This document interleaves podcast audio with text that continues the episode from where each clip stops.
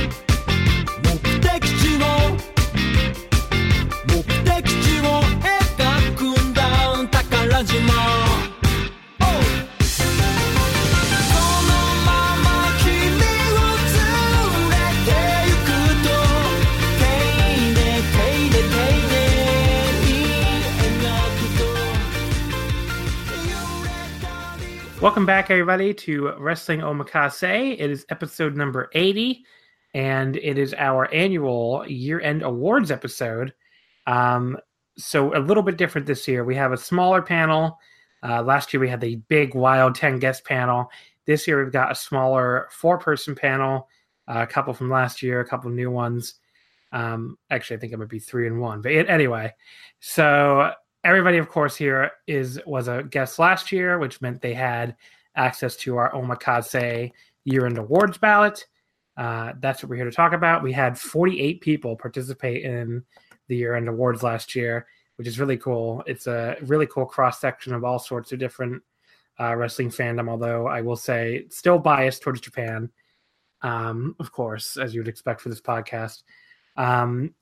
But basically, you know, almost all the guests from last year participated.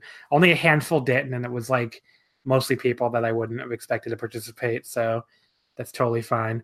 But yeah, you know, it's a really cool balloting. I think some results that surprised me, some results that didn't surprise me.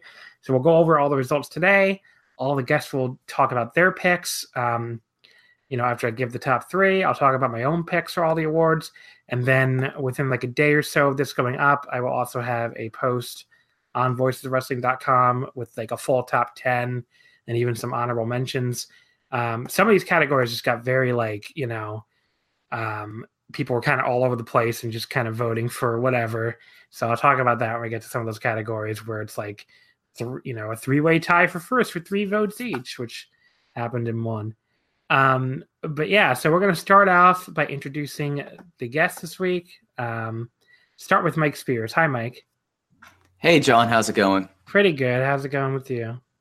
You know, it's a new year, and I probably have watched the most New Japan that I'll watch all year already. So, you know, just been doing that. It's been pretty good. I have a bunch of projects I'm working on wrestling-wise that I'm kind of stoked about 2019 for, including I'm going to be up in your neck in the woods for Mania weekend. Yeah. That's kind of wild. We haven't met each other considering how long we've known each other, so we'll have a chance of that. Yeah, that'll be awesome. I'm very excited for this year too. I have Mania weekend, and then like 2 months later, I'm going to Japan again. So it's a lot of wrestling. And I'm probably going to Dallas too for the G1. Oh, so you'll be in my old neck of the woods. Yeah. You were trying to decide, right, between Dallas and Double or Nothing? Or was that somebody else? Oh, I was. I really think that if there's going to be OWE and Strong Hearts guys and Vegas, then I have to do Vegas. Like, okay. Yeah, that's understandable. That's my wheelhouse. That's the majority of what I watch. So I feel like I have to, even though it'd be nice to go see a New Japan show in my hometown. But, you know, decisions. Yeah. But I just realized that once you said the thing about New Japan, that the one thing we're missing here is like a real, it's a decent cross-section panel. We have you for Dragon System, and I guess Lucha too, JR for Lucha, Kevin for weird shit, and Ian, I guess, for like non-New Japan Puro. But we don't really have like a real strong like New Japan voter on the line here. We're supposed to have a couple, but people, dropped out kind of. But I guess I'm the closest you can get to a New Japan defender, which is if I'm the closest you have to a New Japan defender, you don't really have a New Japan defender on the episode. But I like New Japan. I watch it, so that's fine. But thanks for coming on, Mike. Absolutely. And Kevin, hello. Hello. Sorry, we have all of our mics muted, and we're not talking. And took me a second to unmute mine. You know, it's total. You were like not. That was not the slowest unmute I've ever seen. So. Well, I got that going for me. Let's see. What do I feel You're like from the today? Bad Wrestling Podcast, Kevin. Yes, I am. Right, I am. Please listen to the Bad Wrestling Podcast. The last week's episode, Kevin, I wasn't on. Yes. I think I deserve my credit here.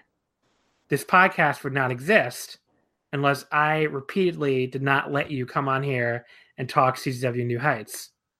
Yes, it's true. Which I'm not going to lie, you did the Everything Burns episode, but I think our New Heights one was way better.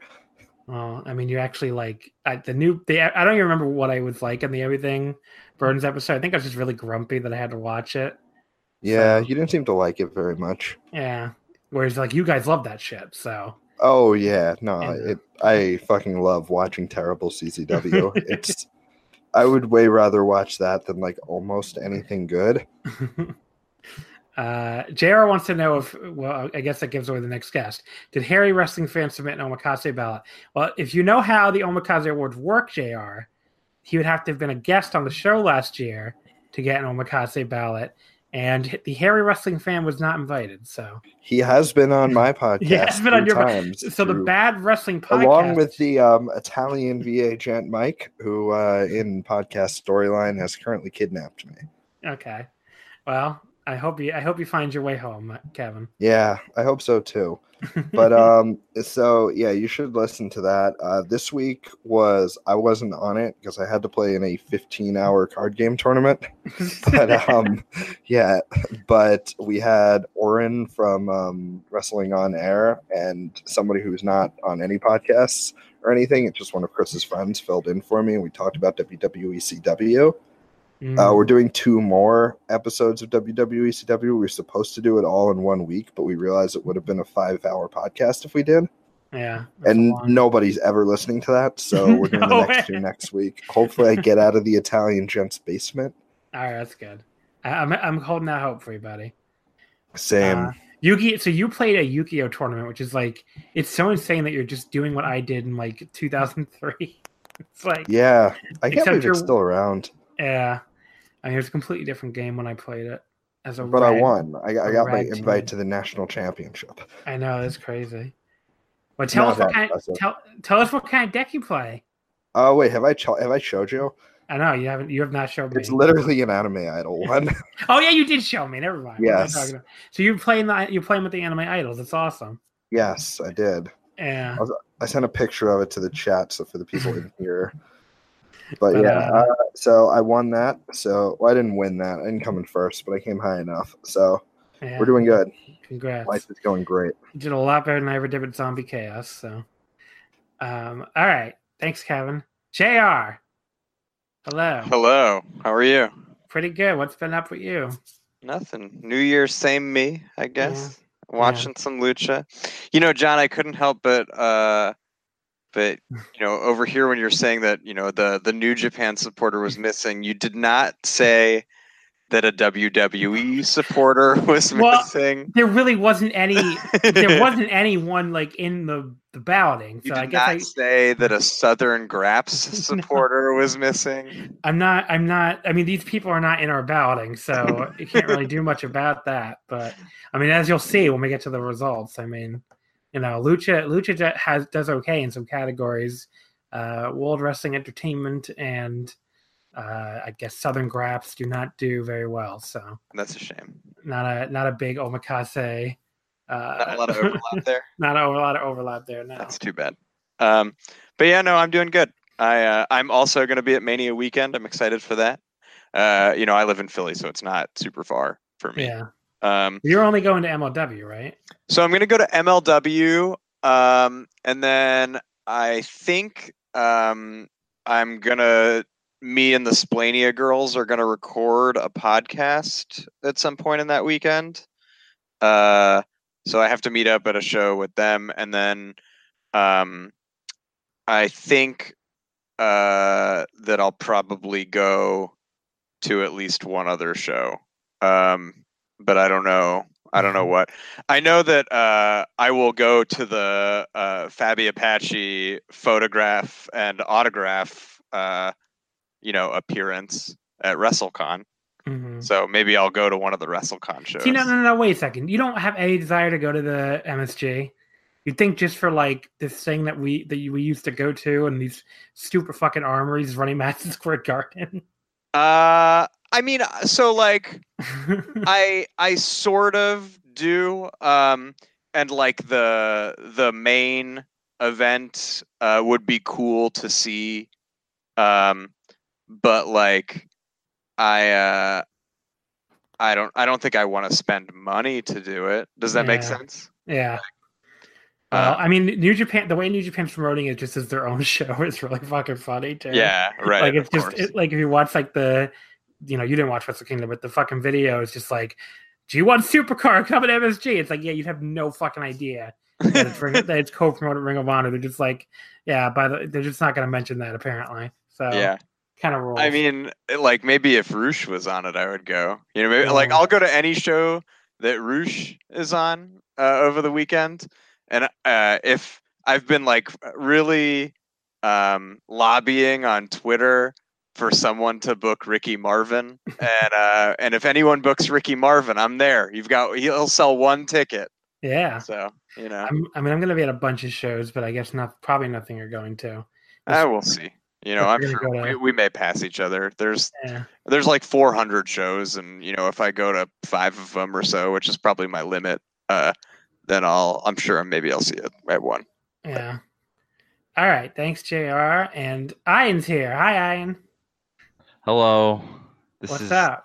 It's wild to be here. I think last year I was supposed to be on the year-end awards and wasn't able to participate. So it's nice to be here. I have not watched much wrestling since July. It's been kind of rough because I'm a New Yorker now and been doing a lot. Wow. It's just strange. But you still didn't have my least favorite ballot or anything, so. Oh, see that's good. Yeah. No. I love Sugi. Yeah. Spoiler. I have a few plans for Mania weekend, and before then I'm going to be seeing Kasai. Me and the boy will be seeing Kasai in February, which is crazy. It's mind-blowing that he's actually like going to be here. I think it's in Atlantic City or something like that, but that'll be nice. And then I'm going to the DDT show and maybe the Stardom show, maybe a show after that. I want to like go to at least 3 Mania weekend. Yeah. I think I'll be catching you at the DDT show. Yeah. Well, I'm going to be at DDT for sure. I'm in front row for that. I would like fucking, oh, wow. I would like jump off a bridge before I miss DDT. And then I have DDT, I have Stardom. I think we're also doing I also have the WWE Super Show, which I have to sell now because it's the same time as Stardom. And then I if anyone listening wants 2 tickets or 3 tickets actually to the WWE Super Show, get at me. But yeah, so the Thursday I think we're going to Evolve in WXW also. Like just be there all day, but like I bought those tickets before Gabe went full fucking sellout, right before. So I'm actually like really pissed now, and but I'm never gonna sell them because that show's doing fucking terrible. So It's like I guess I'm kind of stuck. I don't know what Mike. What are you gonna do? No, it's at a nightclub, Mike. It's at a nightclub or something. Yeah, Mike was asking in the chat if it's at a casino. But yeah, so. I don't know, like it's very and then I think obviously I'm going to MSG and that's pretty much it. So I really want to go to the show. What show is it that has like Otani on it? I really want to go to that. Dude, I think he's on like 2 different shows maybe or something. It's definitely in Jersey City, and that's my big issue that like I think my options are like traveling to Jersey City and then trying to get back in time for something, which is going to be really hard. Oh, and, yeah. Yeah, and like you know, traveling all the way back. And Kevin asked if any of us are coming to Bloodsport to meet. Oh my God, I'm going to Bloodsport. Okay, there you go. I'm doing it. I am not going to Bloodsport, but I've already met Hideki like 3 times, so I've kind of my third show. I told Hideki. I already told Hideki in broken Japanese that he's great, so I don't have to go to New York to do that. You sorted that out. Yeah. Okay, I was stalling because we might, I think, up the missing fifth person I thought might be able to get here, but apparently not. But, well, if she jumps in, I guess. She'll just make a run-in. Yeah, she'll make a run-in like last year. But, yeah, so let's get to the awards. We're going to go reverse order, so we're going to start with all the Category B ones, which this year I added a few of them. They were a lot of worst awards because I thought, you know, people last year... First of all, people last year asked me why I didn't do a worst match of the year. I guess people wanted that. And so I added that one. And then when I added best weekly TV show, I felt like, well, I might as well add worst weekly TV show, even though like a ton of ballots I got were like, why is this an award? Like, don't you like, you know, it's going to win. Like, it's not like it's a fucking mystery what people are going to vote for worst weekly TV show for in 2018. But, you know, whatever. I did it anyway. So we're going to go in reverse order through the B ones, which is Category B, just like the Observer Awards. People only made one pick, so you only got one vote. So it's just the raw number of votes when I get the results. So we'll start with Worst Weekly TV Show. And the only 3 shows received more than one vote. So in third place was SmackDown Live with 2 votes. In second place was Being the Elite with 7 votes. And in first place was World Wrestling Entertainment presents Monday Night Raw with 32 votes. So an overwhelming victory for Monday Night Raw. Michael Spears, what did you vote for? And are you surprised by this result? I am not surprised at all. And I voted for Being the Elite because I think it's trash that people think it's high art when it was more interesting when they just used it as like a travel log. Yeah, it is like, I do see people on my timeline sometimes be like, oh, you see Being the Elite this week. And I was tempted to vote for it, honestly. I watched it a lot more than I watched Raw. So, you know, and I think some of these votes might be people who like, I don't want to vote for something, sure, you know, if I don't watch it. But a lot of people voted like Raw and I don't watch it. So, you know, I just know. But. Yeah, this year, and the kind of theme of my ballot as we're going into it, I'm being really sincere by ballot. It's all stuff that I personally enjoyed, and a lot of the stuff might be off the beaten track, but I'm totally okay with it. Yeah. But, you know, for me, like, I feel like that it's cool that they try to do something like that, but as a video professional, like, seeing really poorly done, like, high art stuff just, it's a personal thing that just drives me wild, like, oh, they have superpowers. No one cares. Like it's the reason why it was interesting originally was you saw the Bucks and Kenny kind of live their lives as wrestlers. Why not go back to that? So. Yeah, they made it way too. I mean, they did make it really fucking ridiculous this year. I don't know. I mean, I'm not. I sure as fuck did not vote for best. So I ain't out here to defend it. But you know, if this was a ranked award, I'm sure I would have put it number 2. Sure. All right. Thanks, Mike. Kevin. What do you have for worst weekly TV show?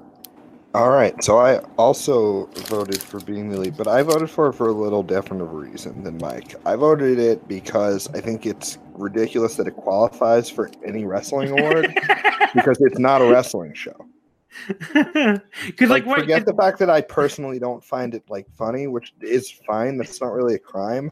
It's not a wrestling show by any stretch of the word, so I don't know why it qualifies for these. Like, again, I will gladly argue over semantics. And like, what was the one thing that Dave said was not eligible? Okay, so this gets people mad. It was a big controversy in 2017 when somebody asked Dave if Being the Elite was eligible, and he said yes. That's a weekly show, even though it's on the internet and features no wrestling at all. But the Mae Young Classic was not eligible. Or not that, wait, was the Mae Young? No. It was a Cruiserweight Classic. Yeah. Cruiserweight Classic. But I assume I think the Mae Young Classic also was not eligible. Also is not eligible, yep. So if which it has to be, insane.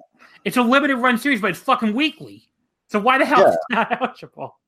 No, it makes, that's like the one Dave, like, Dave thing that actually gets me, because it makes no sense.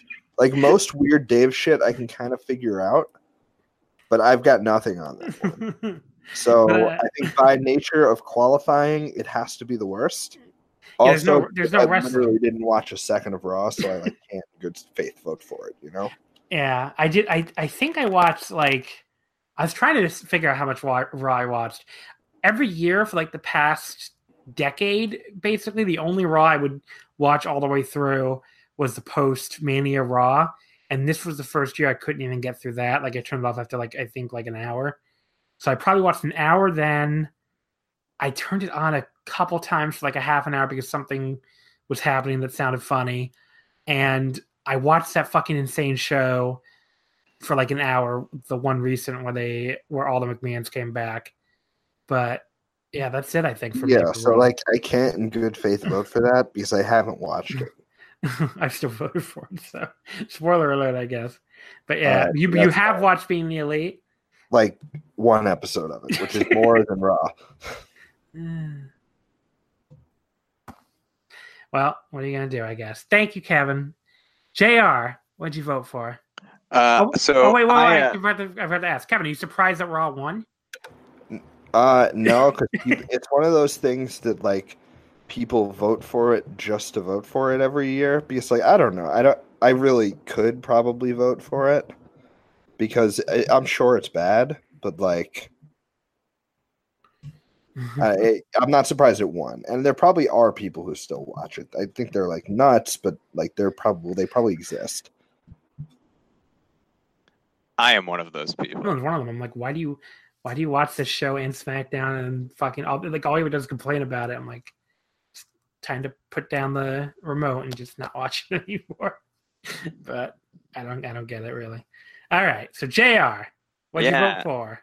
So I don't vote in any of the worst categories because one, it's like it's hard for me to remember. Like I watch so much wrestling, and like I try not to devote brain space to bad, like unintentional, well, you know, like annoyingly bad wrestling. You know, I can tell you, I watch a lot of Raw. I watch the 2 hours of Raw before the best Monday night program. Which is, you know, Puebla. Raw is terrible. It's an awful program that is like listless and bad. So that probably would have been my pick. I've never seen Being the Elite. I'm sure it would annoy me, but yeah. So you're not very surprised Raw won, I'm guessing. No, of course not. It's awful. I'm waiting for someone to be like, "I'm shocked, Raw." What the fuck? What have I been doing this whole time? I thought Raw was the high point of wrestling. Well, you know these people are out there. Yeah. What's up, Jake? Right. Ian, what'd you vote for? I voted for Raw. Did you actually watch any Raw this year? I watched a few episodes, surprisingly. Okay. It's actually like in the same. Wait, did you watch any episode start to finish? Yes. Okay. See, unfortunately, ahead of me on that because I can't believe I did it. Honestly, it happened though. Very, very poor television program. Yeah, I don't think I've watched Being the Elite. I think I've caught a couple episodes, but I don't think I've ever really gotten into it. And SmackDown, I just don't pay attention to. I have no idea what's happening on that show. I mean, I was a little surprised anybody voted for SmackDown just because, like the few like. What I want to say, like rational WWE fans I know who watch both would like swear up and down that SmackDown is like at least watchable most of the time. So I was really shocked it even got 2 votes because it's like if you watch, maybe these people only watch. No, actually, I know someone who voted for it who watches both. But like, yeah, I don't know. Like if you watch both, it just feels like why would you ever vote for SmackDown? I know. Like I haven't watched it, but you know, Brian's there, so that's good. Yeah. I mean, I could pull up the spreadsheet and see what else got random 1 votes because it can be pretty funny sometimes. Someone voted for, like, I think anything Kenny Omega was on. JR jumped in and said on the chat and said SmackDown is largely just as bad but has a better roster. That probably so it's almost more offensive. Well, yeah, I guess that's true. But so it's almost more offensive. But look, it's taken up an hour less of your life at least. That is true.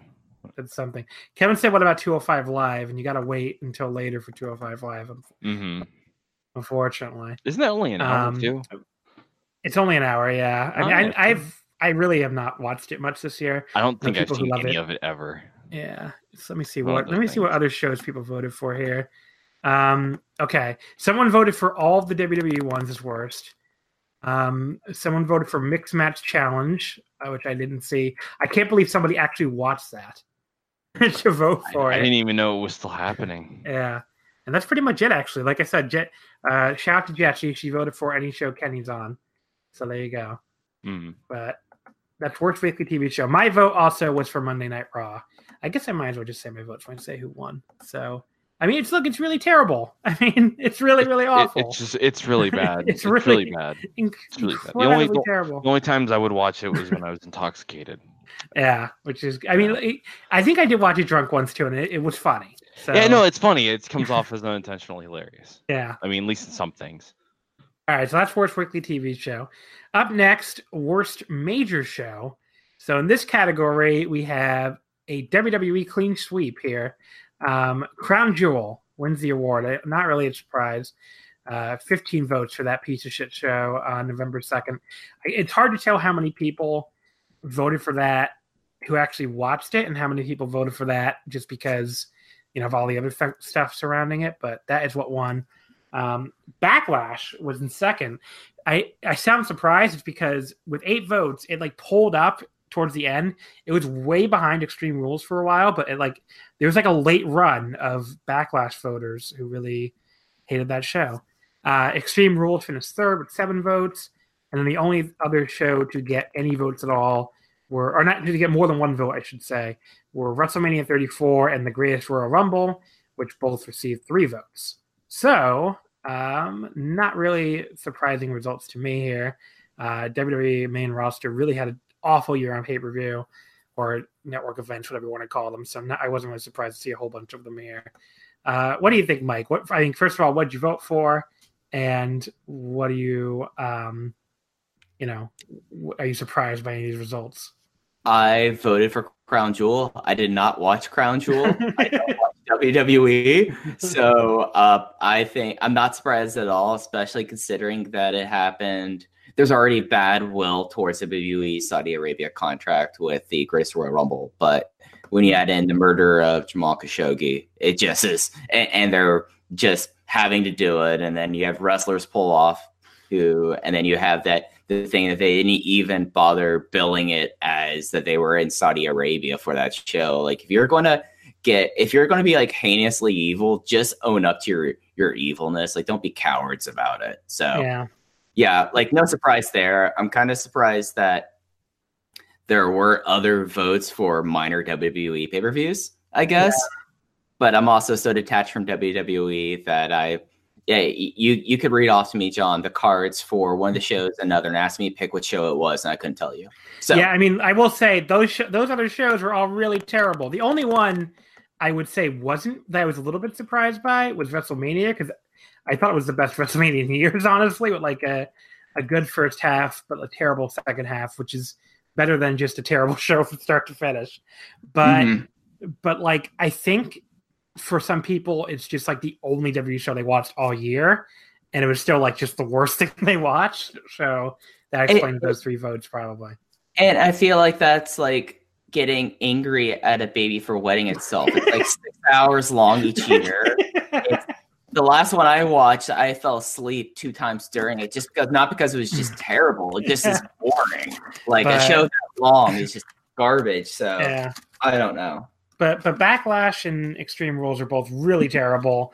I did not see either fucking Saudi show, so I can't tell you anything about that. But I might as well say too, I voted for Backlash. That was like that show was like really funny bad to me. Like I was just laughing so hard at how terrible it was.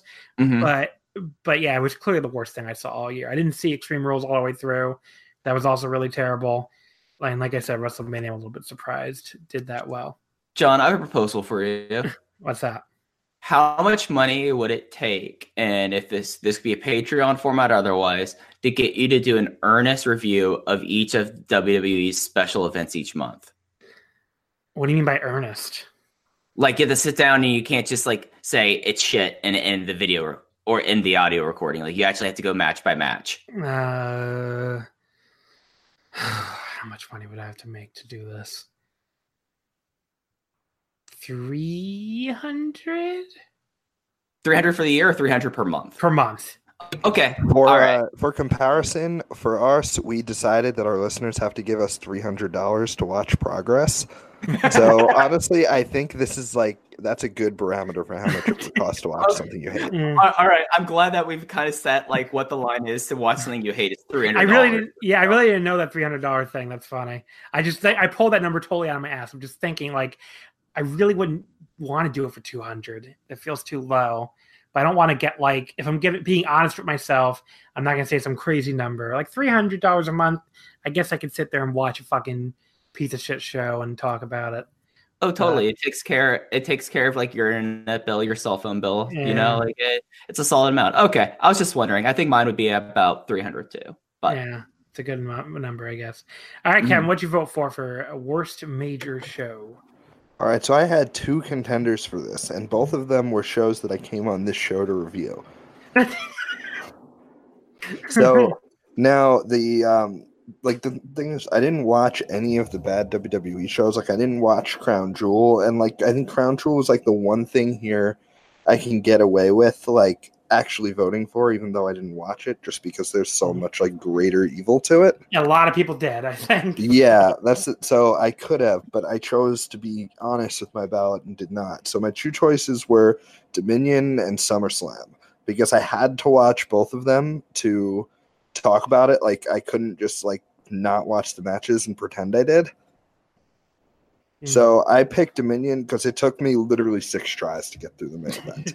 And I had to finish it. I couldn't just give up. Like I had to watch this fucking thing. Yeah, so you were the Dominion voter. I forgot about that. So I'm going through. Yeah, so that's my reasoning. Yeah, I'm going through the list of what stuff people voted for.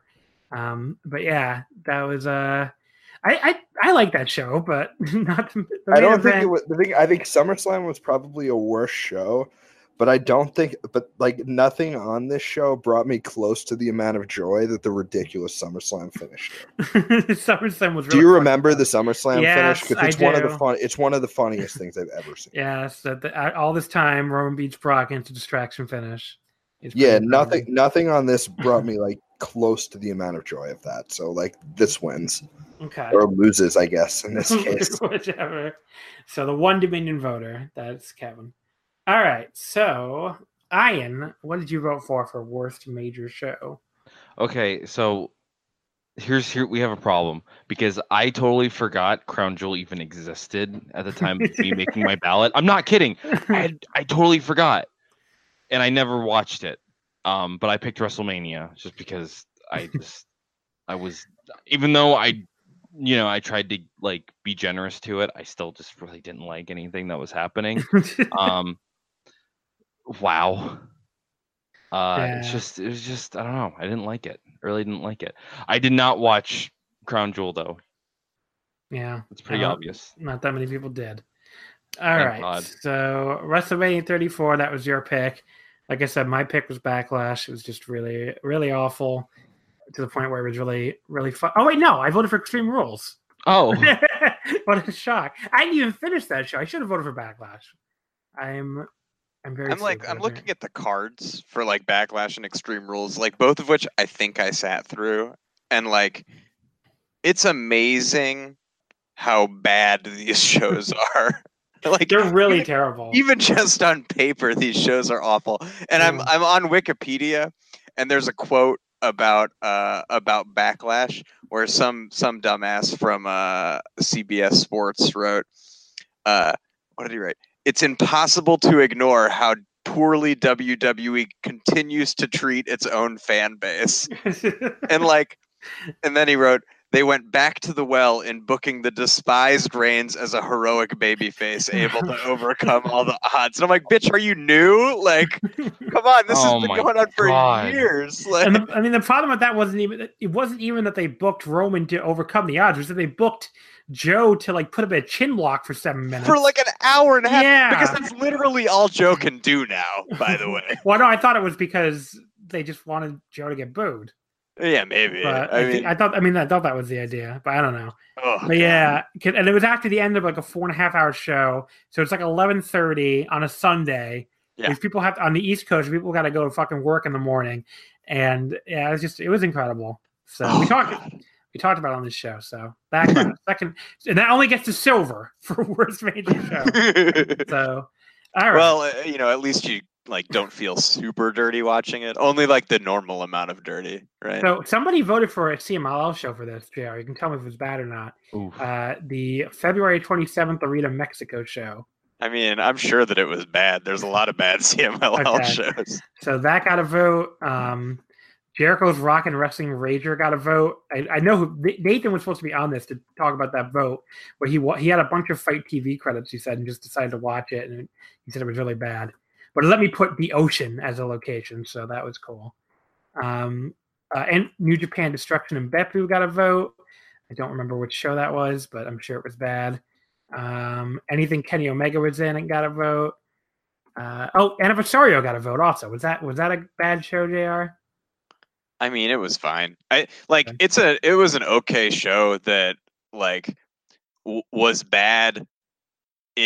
It left a poor taste in people's mouth because like they knew for like months that Park Rush was not going to be the main event, and they like continued to promote it until like 3 weeks out. And then they booked that tag match where it was a hair match between Rush and Cavernario on one side and Volador and Matt Taven on the other. Which is a fine main event, but it's like it's a main event where the winner, you know. Yeah. The one I want to really mention is somebody voted for WWE Night of Champions. That wasn't a show. The last Night of Champions was 2015, so I don't know what they meant to vote for, but they voted for a show that did not exist. They just, I guess, imagined a terrible WWE show that didn't happen. But they just got the name wrong. But yeah. Someone voted for Joey Janela's Loft in New York. That was the other. I heard what's quite bad, but I never saw it. So, okay. So worst major show out of the way. Worst promotion is next. More shocking results here. New Japan finished third with 3 votes. Ring of Honor finished second with 4 votes. And WWE, World Wrestling Entertainment, finished first with 34 votes. There was a long time where like the WWE and Raw had the exact same number of votes for like the entire balloting, but somehow it pulled ahead by 2 towards the end. I don't really know how that happened, but yeah. So WWE wins this by a landslide. Obviously not really surprising. That's what I voted for too. I thought maybe I put a disclaimer there that like you could not just put main roster only. You had to consider all of WWE. And I know some people, but apparently it did not dissuade people from voting for WWE. So not very surprising, I don't think. Mike, what did you vote for, and what do you think of the results? Well, John, I was one of the people that voted WWE as the worst promotion and something else other than Raw as my worst TV show. So I was one of the reasons. I did list it as the big Trump fundraiser on my ballot. So did that work out okay? Was my vote counted there? Yes, it was counted. Yep. Okay, cool. I do not use any software. I hand count all these votes. So hey, I didn't do Naito slander on this one for once, so you should be pretty happy with me. There's no surprise whatsoever that WWE deserved to be the worst promotion of the year, starting from their bad worker rights policy, considering how long that they made Pac stay on the shelf just because he didn't want to wrestle there anymore and didn't give him his release, to how bad the shows pretty much were from top to bottom. I mean, NXT, this is like the worst NXT that I've heard of. Yeah, like, I stopped watching, and I never was a huge fan. Yeah, I used to watch it on Hulu, and now Sorry, John. I was just gonna say I never liked it as much as some people. I don't think these takeovers happen and be like, well, they're pretty good. I don't know about like every match being 5 stars or whatever, but this year is the year to me that it really became like completely ridiculous. Like just between the fucking Gargano Ciampa feud and the whodunit bullshit. It's like, well, this is basically WWE now. Like this is the whole point of NXT is supposed to be so much different. It just feels like the main roster except a little less stupid. That's really about it. Yeah, and then we've talked about like main roster problems, and then of course the corporate issues with it. I mean, the company now is going to be getting an insulting amount of money to put on very bad television on Fox Sports and USA. So that's incredibly insulting, especially considering how little the revenue share even goes to the wrestlers, if at all. So I mean, there's just so many different angles you could have for voting WWE as the worst promotion in the world, and I, in my mind, I couldn't consciously vote for anything else. All right, what do you think about this, Kevin? Who do you have as worst promotion, and were you surprised at all by the results? No, I'm not surprised by the results. So I think it's clear the pattern of my votes is all things that have extremely personally bothered me in one small way or another. And so I'm going to keep this up here. And the fact that I want to say the only New Japan I really watched a lot of this year is I watched all of the Super Junior tournament, which means I had to watch a lot of Flip Gordon matches. If you follow me, you probably know my thoughts about all of those matches. So for making me watch those, I have to give New Japan the worst promotion here. Yep, you were one of the 3 voters. I suspect I did it for different reasons than others, but yeah. I feel very justified in my reason. Seeing who, some of the people, like I expected, like, oh well, Jesse voted for anything Kenny Omega was on. I guess that counts. But yeah, there's like there were a few people that voted for stuff. They expected to vote for New Japan that didn't. So it's kind of funny. The thing is, like, WWE is so fucking bad that, like, even if you don't think New Japan was good this year, which like I can't say I do, like objectively WWE is probably worse just on like how bad all the shit seemed. But I didn't watch any of it, so I like again, I don't know how bad it was. It's true. All right, JR. Who did you vote for worst? Oh, you didn't vote for anybody. Were you surprised by the results? Of course not. WWE is fucking awful. Like you bringing up NXT is like, to me, that's almost a detriment because like they took something that's ostensible purpose was to be a developmental territory, but it like it's proven at this point that it actively makes people worse off when they get to the main roster, right? It like undevelops good wrestlers. Yeah. And then like now I guess it's not a developmental territory, it's its own thing. So they book it like it's its own territory, but the booking is fucking terrible. Yeah. Like Gargano Ciampa was the worst stuff. And if anyone during end of the year awards, and I'm sure in the Observer it'll get a bunch of votes. Like I'm sure Gargano Ciampa will be like voted best feud and on some level. And like all of those people, and I do mean to gatekeep here, should not be allowed to watch wrestling. I think one person on our awards voted for best feud. But they should not be allowed to watch wrestling. But worst feud is next, so stay tuned. Ian, what do you think of who'd you vote for worst promotion and what do you think of the results? My pick was WWE, and I am not in the least bit surprised. They've just gotten worse and worse this year. Just based on the 3 or 4 shows I've watched, it's just been really bad. I haven't seen any NXT. Oh well, no, I did actually see NXT. The kindest thing you can say about NXT is the takeover. If you're just looking for like good in ring, I find them super overrated, and I always have. But I mean, even someone who finds it overrated would still say, it's usually good for like a 4-star plus match or 2. Yeah, so. I liked a few of the matches on Takeover, or like Mania Weekend's Takeover. That's the only thing I saw for NXT. Yeah. But when it came to the main roster stuff, I didn't like anything. I just thought it was all garbage. There was like the most charitable I can do the main roster is like there was some good women's stuff. towards the end of the year. And that's like the nicest thing I can say about. Oh, and I wasn't even watching roster. So. Yeah. Rip. But yeah, it fucking sucked. I voted for it too, and it's just not. I don't know. I mean, there were people in this balloting who I thought were WWE people who I thought were going to not vote for them for worst promotion who did.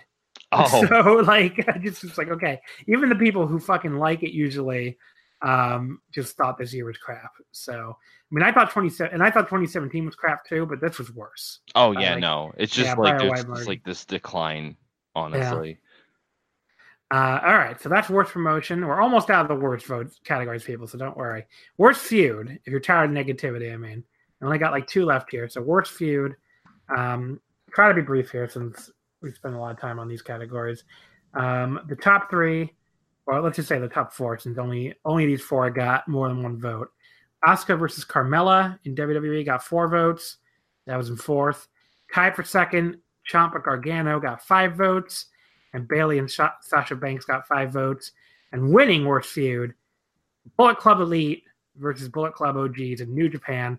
New Japan takes a worst category away from WWE with 8 votes. That was your winner. So a much more divided category here than the other ones. And this and worst match of the year, like people fucking voted for just all sorts of crazy shit. So like, you know, we had something like, I think like 30... What was it? Like 27 different feuds got at least one vote, which is crazy when you think about the fact that you only have, you know, one vote per category, you know, like one vote per person. I mean, you know, you have like, I was a little bit surprised some stuff didn't get more votes. Like Seth Rollins versus Dean Ambrose only got 1 vote, which I was a little surprised by. And, you know, a lot of other stuff. I voted for Bullet Club Elite versus Bullet Club OG though, because it was like, you know, the worst thing I personally had to sit through a lot of this year. Because I watched almost all of New Japan. So I saw this fucking Bullet Club Civil War shit, you know, all year long. And it was not very good. It was actually really, really, really awful. So that's why I voted for it. I just was, you know, and it had no payoff on top of everything else. The payoff was them on a boat saying they're giving up the Bullet Club name for no reason. So yeah, that fucking sucked. Mike, what did you vote for worst feud, and what do you think of the results? I mean, I'm kind of surprised that the Bullet Club Civil War really bad Compa cosplay lost, or won this one, rather. I figured, but I think that's also a testament to how bad WWE year was, that you could pick like 20 different WWE feuds and have multiple arguments for it. My vote is not up there, and my vote wasn't really a feud, but it was a personal feud for me. It was WWE versus common decency. There were like 5 votes like that.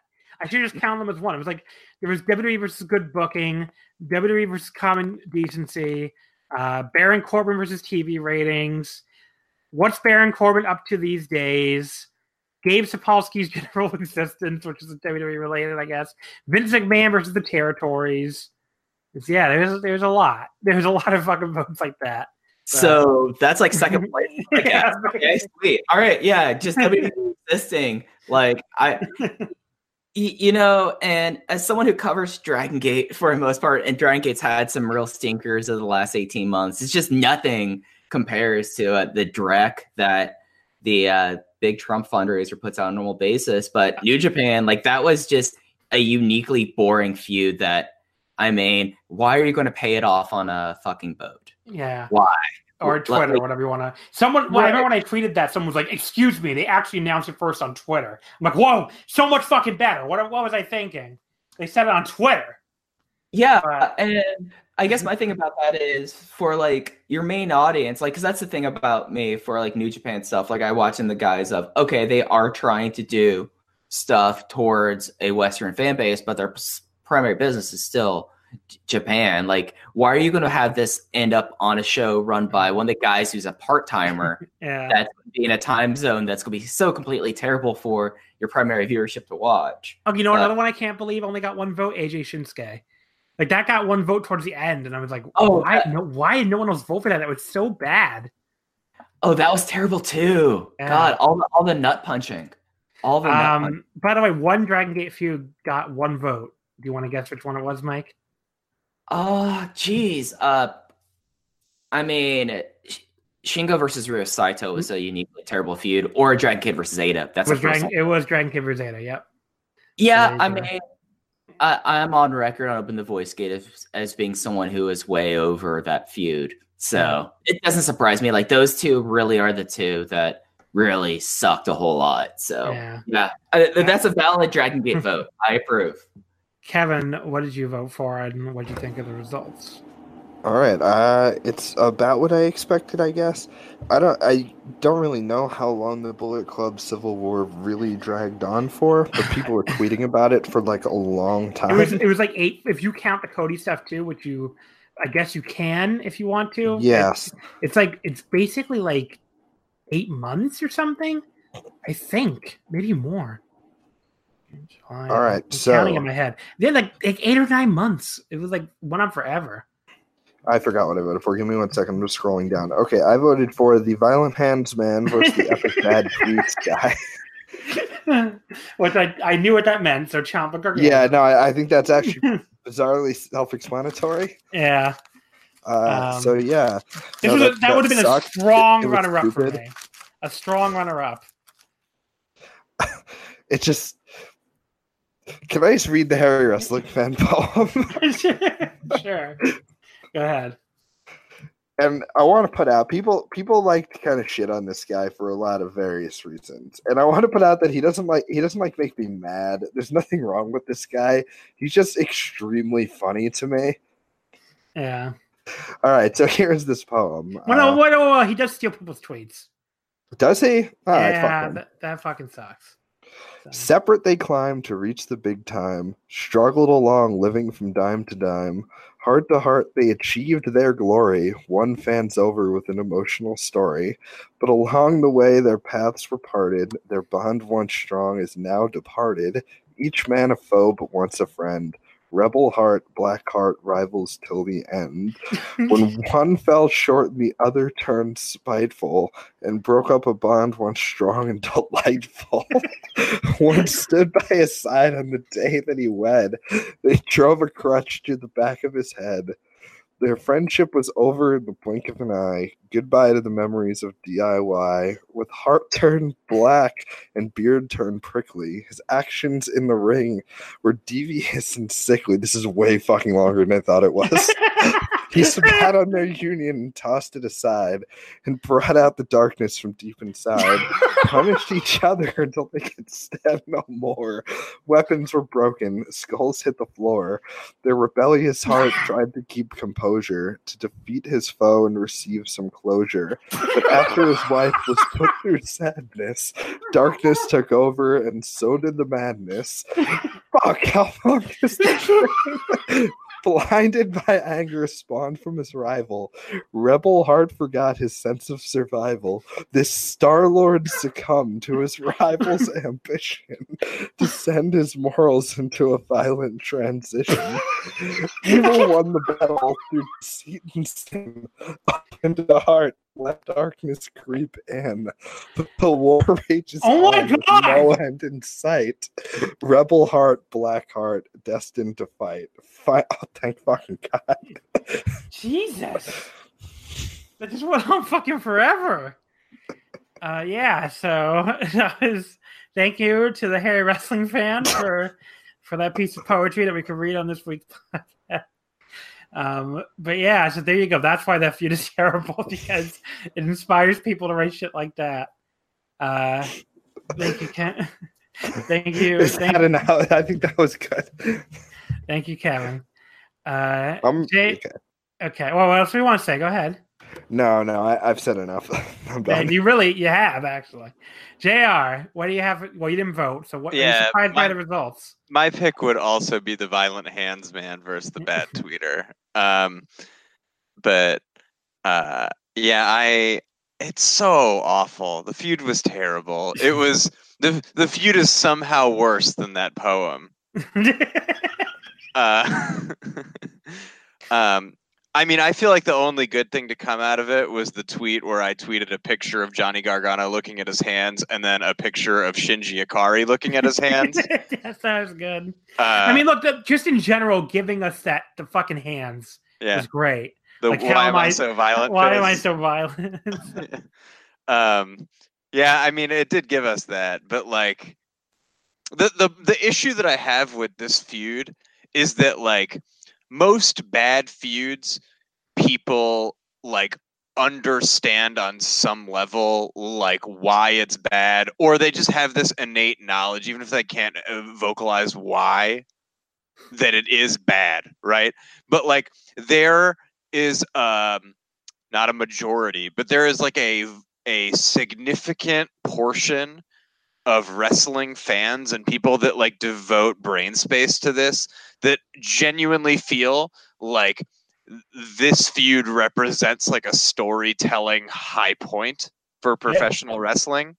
And that idea is like so deeply offensive to me that that it, like I have to call this out specifically as being a terrible thing for not only me as a viewer, but for wrestling as a whole. Yeah, this feud did damage to it. Well, it's a compelling argument, but yeah, I really had to sit through a lot of Bullet Club shit. So I didn't watch any of that. I mean, it involved Cody, so it's probably bad, right? But like, Ian, what'd you vote for? I voted for Seth Rollins versus Dean Ambrose because I watched more of it than I did Gargano and Ciampa. Yeah. Kind of forgot about that feud after a while. All I saw was the like I think what was their no holds barred match. That was, and I liked it kind of. Less so now, but yeah. I really hated Ambrose and Rollins so much, and I don't know if it's still happening, but please. I don't know if it is or not. I mean, look, it's a fucking feud based around cancer, first of all. Like a man's legitimate cancer, and they were like, oh, here we go, an angle. Yeah, so it's really frustrating. That's just, oh God, so many bad feuds in WWE this year. Yeah, I mean, like last year. I'm sorry, I'm still. No, it's reeling. Okay. I do that too. But no, I mean, the vast majority of these votes for WWE, the only non-WWE ones, someone voted Hideki Suzuki versus Daichi Hashimoto from Big Japan. It wasn't that bad. It was, I mean, it just Daichi had a shitty reign and Hideki beat him. They really weren't. It was okay. Getsu and Hana Kimura in Stardom, which was really quite bad. Ali and Too Young and Impact, which was really... I didn't see that. I can't say anything about it. Someone voted for Catchpoint and Tracy Williams and Evolve. I didn't see that. I can't say anything about it. Dragon Kid 8, we said. Kenny Omega versus New Japan, sure. Kenny Omega versus Cody, which was really terrible, but just, I think, overshadowed by the terribleness of the whole Bullet Club Civil War thing. So, there you go. And a lot of WWE feuds. Too many to read, honestly. Like Zane Lashley and Oscar Carmella, but that was actually one of the ones that finished. Daniel Bryan and Big Cass.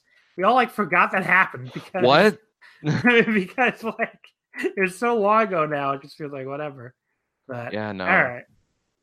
But worst match of the year. That's up next. Wait, John, real quick. Oh, sorry. Go ahead. One thing that I want to say, I want to give an impassioned defense of a feud that came up during this, which was AJ Styles versus Shinsuke Nakamura, which was a great feud because any feud where AJ Styles is forced to confront his own homophobia and in order to win, has to touch another man's penis is a good feud. That's fair, I guess. I just didn't like the matches I had to sit through, I guess. But yeah, I mean, the matches were just like booked around repeated ball shots. And I think if you go back and watch them, you will realize that they're actually hilarious. Yeah, it's fair. Yeah. All right. So, worst match of the year, the final worst category. This one, people even more all over the place than worst feud. 48 people and only one vote per person. So a lot of people voted for a lot of different matches. The only things that got multiple votes were basically a three-way tie for fourth with 2 votes each. The Charlotte versus Carmella Flair from Backlash, which I voted for. That got 2 votes. I just thought that was so awful. It looked like a trainee match.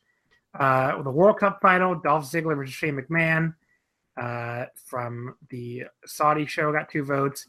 Holocausto and Shalom got 2 votes. And then that was from IWRG, which one of the people that voted for it is on here, so you can explain that. Which, yes, the name does mean what you probably think it means. And then the tie for first, Triple H and Undertaker from Australia got 3 votes. Carmella and Asuka from Extreme Rules got 3 votes, and Kenny Omega versus Cody from the Cow Palace, the IWGP Heavyweight Title match, got 3 votes. I said that might have been the worst IWGP Heavyweight Title match I've ever seen, and I stand by that. But Carmella and Charlotte Flair was just worse. So, I mean, that match was really, really terrible, though. So I don't begrudge anyone voting for it. So, Mike, what do you think of the results, and what did you vote for? You talk about Carmella and Charlotte being a trainee match, right? Yeah. Let me tell you what actually was a trainee match, and something that Gabe Sapolsky thought was a great idea to put on stream. Oh. My match. Well, like, to be honest, there was enough like legitimately bad wrestling that nothing would surprise me there, just to get that out of the way.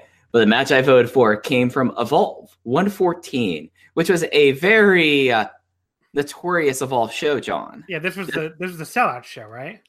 This was the sellout show, exactly. It came on October 28th, and my worst match of the year was Priscilla Kelly versus Jessie Elaban.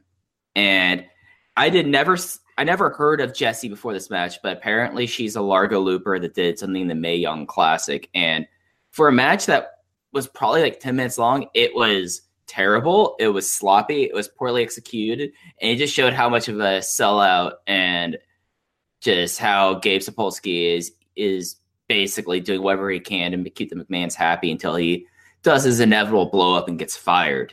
And it just was terrible. And it's not just that it's Jessie's fault that it was that bad. Priscilla Kelly is someone who's not a good wrestler to begin with. Like, she's done how many Stardom tours? Or not Stardom, sorry, Tokyo Joshi. I think only a couple, actually. And she's not improved. She's not improved, to be honest. I actually liked her in Tokyo Joshi Pro, but not like as a good wrestler or anything, just as a... You know, just as a character. Girl. Yeah, as a character. Yeah. As a character, but this was absolute garbage. It was a bad match on a bad show that took forever, and that this was like the one match that stuck with me this year. That was like, dear God, this was terrible. So yeah, fair. Don't watch this. Don't watch the show, and don't give money to WWN. Kevin, you voted for a match I mentioned, so talk about it. So there were a lot of good contenders for worst match this year. I think that the Kenny vs. Cody match was just so bad. Like, I don't know if to be clear, it's the Cow Palace one, by the way. I don't know if I said that. Yeah, I never saw the other one. I assume that was bad too. They're both really bad, but the Cow Palace one to me is a totally different level of bad. Yeah, like, the Cow Ring of Honor one is like one of the worst matches I've ever seen. The Ring of Honor one, I think Holocausto versus Shalom is not only it is basically a trainee match that should probably be put out there. Yeah. Like, there's a decent chance they're both 14, but it's just the fact that somehow they managed to make it anti-Semitic too. It needs something about this match needs to be noted. I think somebody put them up to this. I assume it wasn't Holocausto or Shalom themselves, because again, they might be 14 for all we know. Yeah. But somebody decided to go have this awful match, and it was horrible. Like, they couldn't really do anything yet. But the real offensive part here is that Holocausto defeats Shalom. Yeah.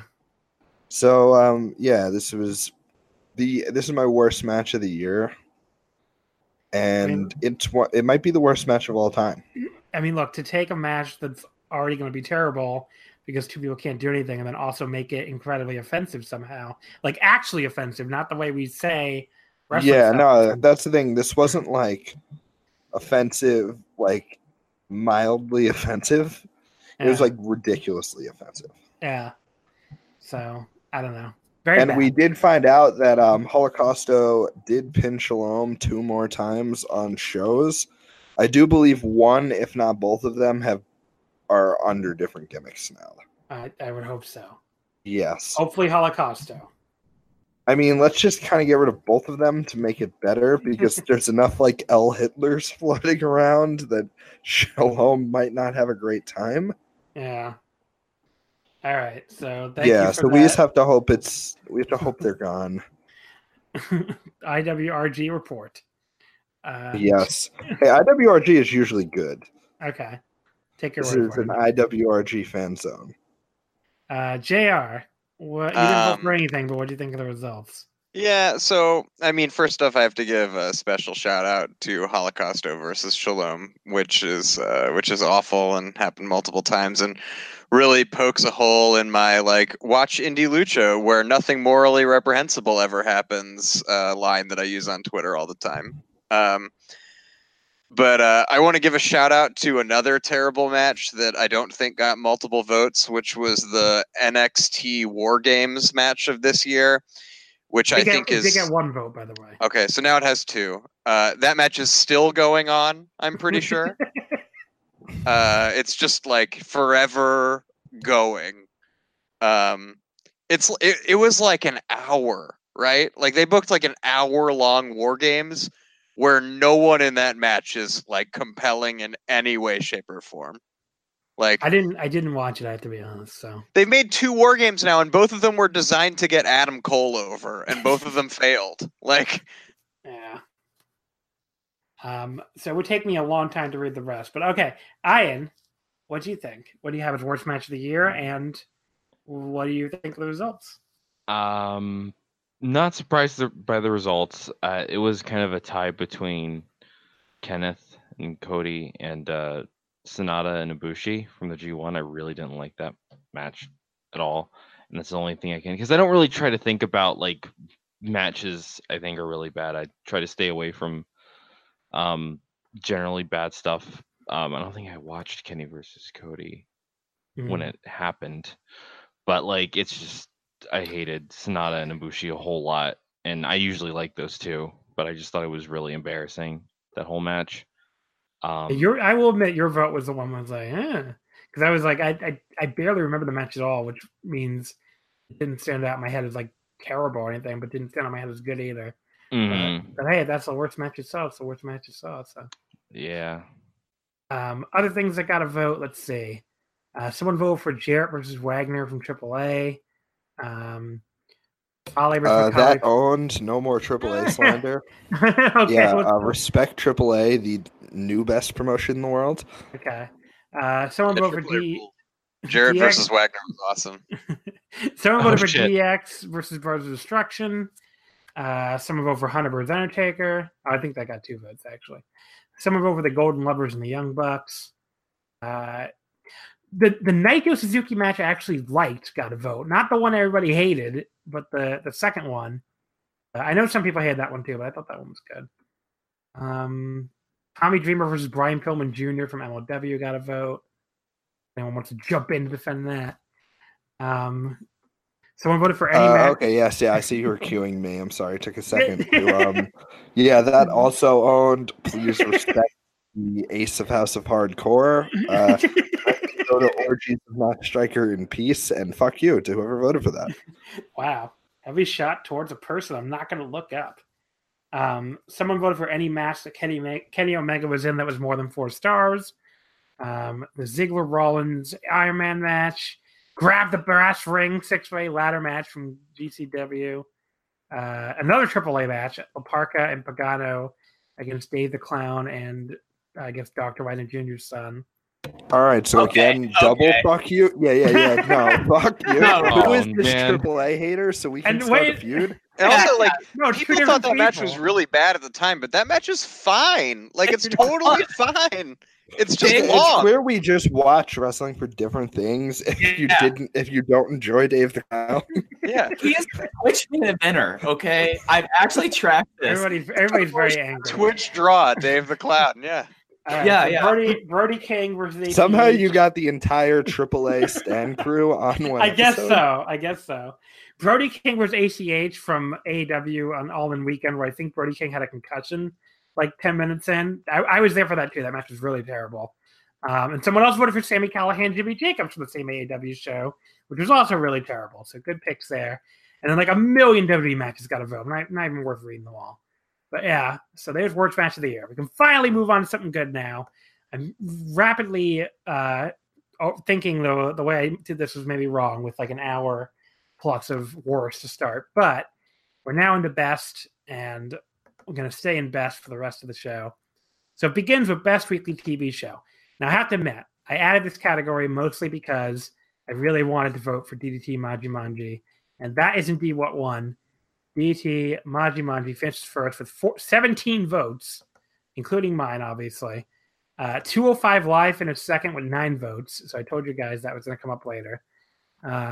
Because, like, this is, look, the target audience of 205 Live is people who write and podcast about wrestling on the internet. So, of course, it's going to do pretty decent here. I mean, it's only got 9 out of 48, but, you know, it got 9 votes. That was second. MLW Fusion finished third with 4 votes. Being the Elite got 3 votes, believe it or not, and the tie with NXT, which also got 3 votes. And those are the only 2 other shows to get more than a vote. A few other shows got votes, but not that many.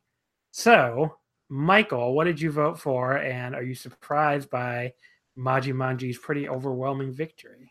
Considering who you have on the show, John, and that's not a shot at anyone, no surprise whatsoever that DDT Majimanji won. But a lot of people I have on don't watch DDT. But I mean, I that's not a shot. It's just the sample size there, I feel like, would lead that to happen. I was one of the people who didn't vote for any of the ones there. I think I watched an episode of 205 Live because I had a good Tozawa match earlier this year. And I was like, this is the most dead crowd. Like, this is soulless wrestling. Yeah, I don't understand it. I really don't get, like, when people keep saying, oh, Kushida's going to 205 Live. I'm like, why do you want him to go wrestle in front of dead crowds every week? I don't understand. Right. Like, just, I don't know. To me, that's part of wrestling, is a crowd that reacts to the fucking moves. And let me tell you about my vote, John, because this is a show that not enough people watch because it was awesome for what it was. And that's AAA Lucha Central. Because it was a Facebook-only show, a lot like Mixed Match Challenge, but it actually was fun. It built to something. It had 2 matches each show. It had different, like, kind of matches you see. Like Golden Magic was out there doing crazy things. And then all the while, you had Australian Suicide, who's probably drunk in the Facebook comments, just constantly, like, just being snarky. It was tremendous. Like, for what it was, that is what, like, a stream show should be. And for like an hour-long show, I found myself enjoying AAA Lucha Central more than anything else this year. It owned. Right. Kevin, what'd you vote for, and what'd you think of the results? I mean, again, probably what I would expect it to be. I voted for Majimanji, but I do want to put a special shout-out to CMLL Arena Puebla for giving us the year of Cranio and Gorillas del Ring. Okay. But yeah, Majimanji has to win because it had a match of the year in that ridiculous like street fight. Did I vote? Yeah, did I vote for that in this? I don't know. I guess I'll figure that out later. I might have not, because I might not have wanted to remember all the names in it when I wrote this. But yeah, that ruled. People got hit by cars and stuff. I mean, the show was just great every week. Like, there was always something. I mean, it wasn't always like awesome every week, but it was always at least like one fun little comedy match or something at the very least. Easily the most taped Dick Togo matches of the year. Yes, a lot of Dick Togo, and there was the Gota Ihashi trial series. Yes, and like that tournament at the start was awesome. There's a lot of Maki Ito on the show. The Sendai Girls people came in and. There was like so many great 6-man and regular. Like, it was like must watch up until Irie came back, and then he kind of stunk it for a bit. But but the good thing about the good thing about it though was during the Irie reign, I thought he was less featured than I thought he would be. Like, he didn't really have any title defenses. He was just in a lot of like semi-main multi-man tags. It really wasn't that bad with him. Whereas the Korokins were obviously built around him. So yeah, those were rough. Yeah, but the Majimanji, he really like. They focused on the tag titles for a long time, which was good. They had a lot of good tag title matches, and then later on they had like the 6-man title matches and stuff, which was really good. I mean, the 6-man title match with the Sendai Girls was awesome. The one with the Strong Hearts was like not a title match, but like an 8-man tag. That was like one of my favorite matches the entire year. So awesome stuff from Jumanji. What did you vote for, JR? I voted for a show that Kevin just mentioned, which is CMLL's Monday Night Show from Arena Puebla. So, like, is it the best CMLL show every week? No, probably not. But I think it's the show of any wrestling show that's the most like WCW Saturday Night or something like that, where it's just sort of like, you know, it's clearly a B show, but at the same time, like, it's more fun because of that. I think the atmosphere is really good. I like that it features guys that maybe, like, you know, aren't going to get like big Arena Mexico main events or whatever. And it'll sometimes have the big Arena Mexico main eventers interact with them. Like, you know, it's the only place where I can get like a fun 10-minute brawl between Roosh and Cranio, you know, or something like that. Like last year had an awesome Roosh versus Mr. Niebla mini feud, you know? Yeah, so like, pretty good. Yeah, there's just like stuff that happens that like almost feels like a house show type thing, but like booked there every week, and it rules. And I love it. It's the best show on Monday nights by far. What do you think of the results? Were you surprised at all? I've never watched DDT, so I don't know. Is it good? Is that show good? Yeah, it's awesome. Okay, no, I'm not surprised by the results. That show's good. What about 205 Live and all the other stuff, though? 205 Live, like, what? That's garbage. Like, that's just hipster fucking nonsense. Like, who fucking cares about 205 Live? Like, again, I want to point this out here that I don't think 205 Live exists. I think it's a lie made by wrestling reviewers to right. Like to see how far they can take a joke and get other people to believe them. Absolutely. Like, honestly, like, you couldn't pay me to watch that fucking garbage. Like, I mean, I'm sure that there's people out there that like genuinely enjoy it, but like, here's a major issue I have with WWE totally, like, over the past few years. Like, what is stylistically different about 205 Live and your average Raw match? Everybody does fucking dives on Raw, right? Like, Luke Harper has a tope. Like, I'm surprised Braun Strowman doesn't have a tope in every match, you know? Yeah. Like, so like, what are you getting on 205 Live aside from like dead tired crowds and like, you know, guys that aren't featured on other TV? Like, you can't honestly convince me that it's better booked, you know? Yeah. Like, so all it is people like, and this is a big part of wrestling fandom. It's people being like, oh, well, I, the superior intellect, watch 205 Live and enjoy it. Like, you may have not heard of this show, but like the Buddy Murphy title run is like one of the 5 best title runs of the past 10 years. You know, like, people just love to canonize garbage, and that's all it is. It's not actually good. On the note of canonizing garbage, please listen to my podcast about WWECW this week. All right. WWECW had some pretty good stuff. They did. WWECW owns Christian's title ring. Yeah. Like, the Mark Henry ECW title run is so good. Yeah. It really is. Yeah. All right, Ian. What did you vote for best weekly TV show, and what do you think of the results? I'm not surprised. Actually, voted for that. Jumanji. I can't talk tonight. Jumanji, yeah. That thing. Yeah, no, I thought it was great. I managed to catch a few episodes during the year. I think one of them was Team Sendai Girls versus All Out. It was so fucking good. Yep. It was really, really fucking good. And I mean, meanwhile, so I want to point out, while other prominent wrestling journalists are having like fucking 10 trillion long debates about women in New Japan, no, DDT DDT just has women in their main event, like, whatever. And these people are just like, don't even pay any attention. But. Really, people just don't care. It's really surprising, because like it was just so good. I think, what was it, Miyagi, Chihiro and Mako, right? All three of those folks. I think it was Cassandra Dash and Mako. I think. Oh. I could be wrong, but I'm pretty sure that Chihiro wasn't in it, but yeah, off the top of my head. Oh yeah, no, you're right. Yeah, no, you're right. Yeah. It was so fucking good though. I loved it. Yeah, it was awesome. And they just like that show has a knack for just having so much variety. It's all like almost kind of like a mini Peter Pan every week. Like some, kind of not as good as other weeks. Like I think Kevin mentioned with Irie, it's really bad. But it was awesome.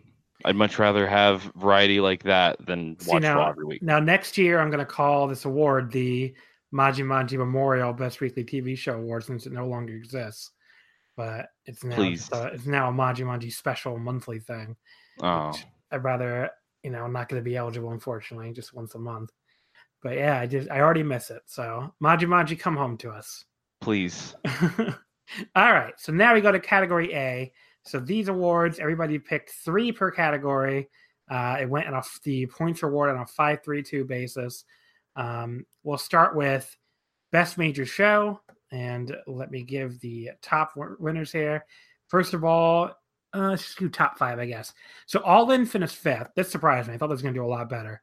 All In finished 5th with 17 points, 1 first place vote. NXT TakeOver New Orleans finished 4th. This is one of the highest WWE finishes in any category. That had 26 points with 2 first place. DDT Peter Pan finished 3rd. That was the October Sumo Hall show, 33 points, 5 first place. And then 1 and 2, two New Japan shows, very close though. Dominion finished 2nd, 87 votes, 12 first place votes, and Wrestle Kingdom 12 finished 1st with 94 points, 11 first place votes. So 1 less first place vote, but it just appeared on a bunch of ballots that people did not put Dominion as much. So that's why Wrestle Kingdom managed to pull it out. My top 3, I voted for Peter Pan first place, BJW Ryogoku-tan second place. They didn't even make the top 10. But I thought that show was great. That was the November Sumo Hall show. And DDT Judgment 3rd, which was the other DDT Sumo Hall show I thought was really good as well. But yeah, that was my top 3. So Michael, give me your top 3 for Best Major Show and whether or not you're surprised by the actual results. I'm not surprised by the actual results. I don't know. For me personally, Wrestle Kingdom was not even on my ballot. It just was a show that didn't really do as much for me as my other 3 shows.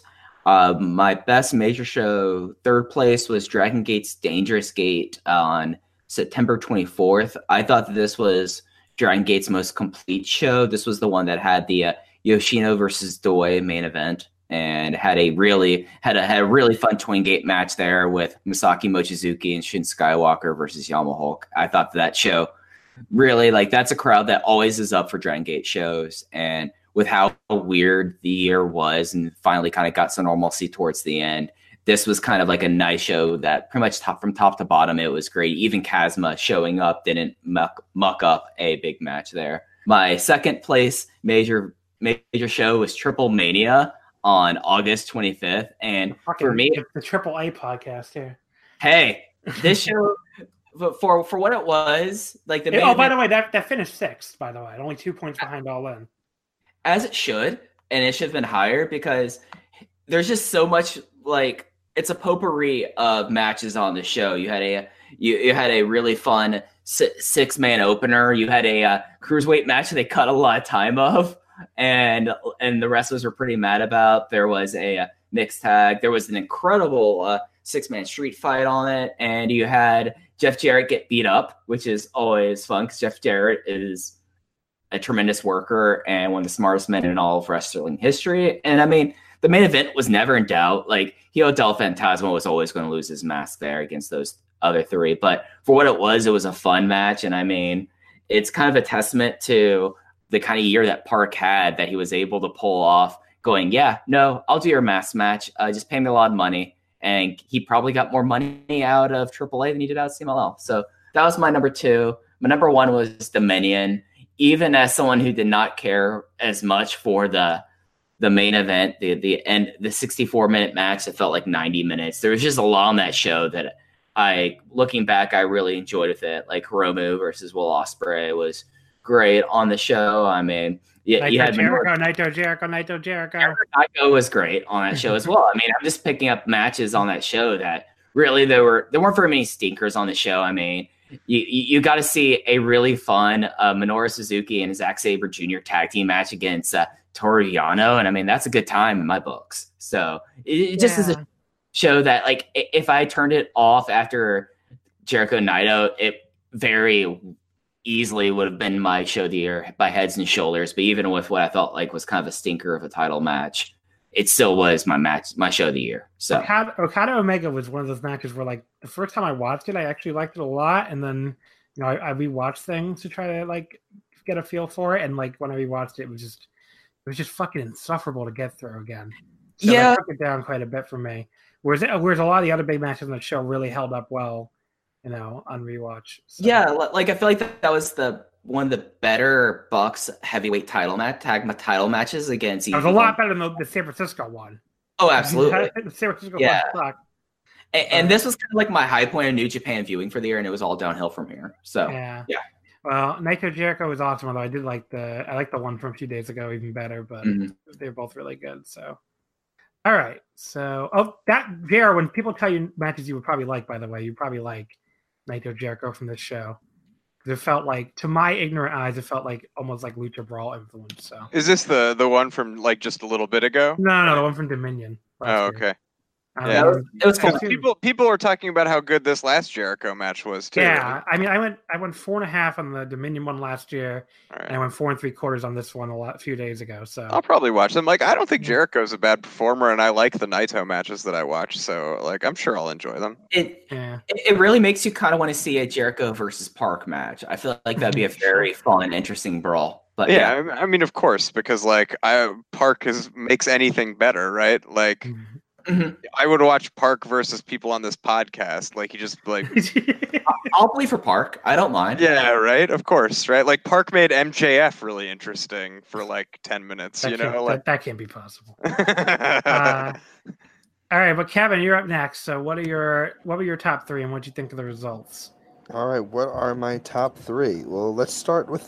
I think the results are more or less what you would expect. Well, I will say, you know what was surprising? The Super J-Cast people had Dominion above Wrestle Kingdom.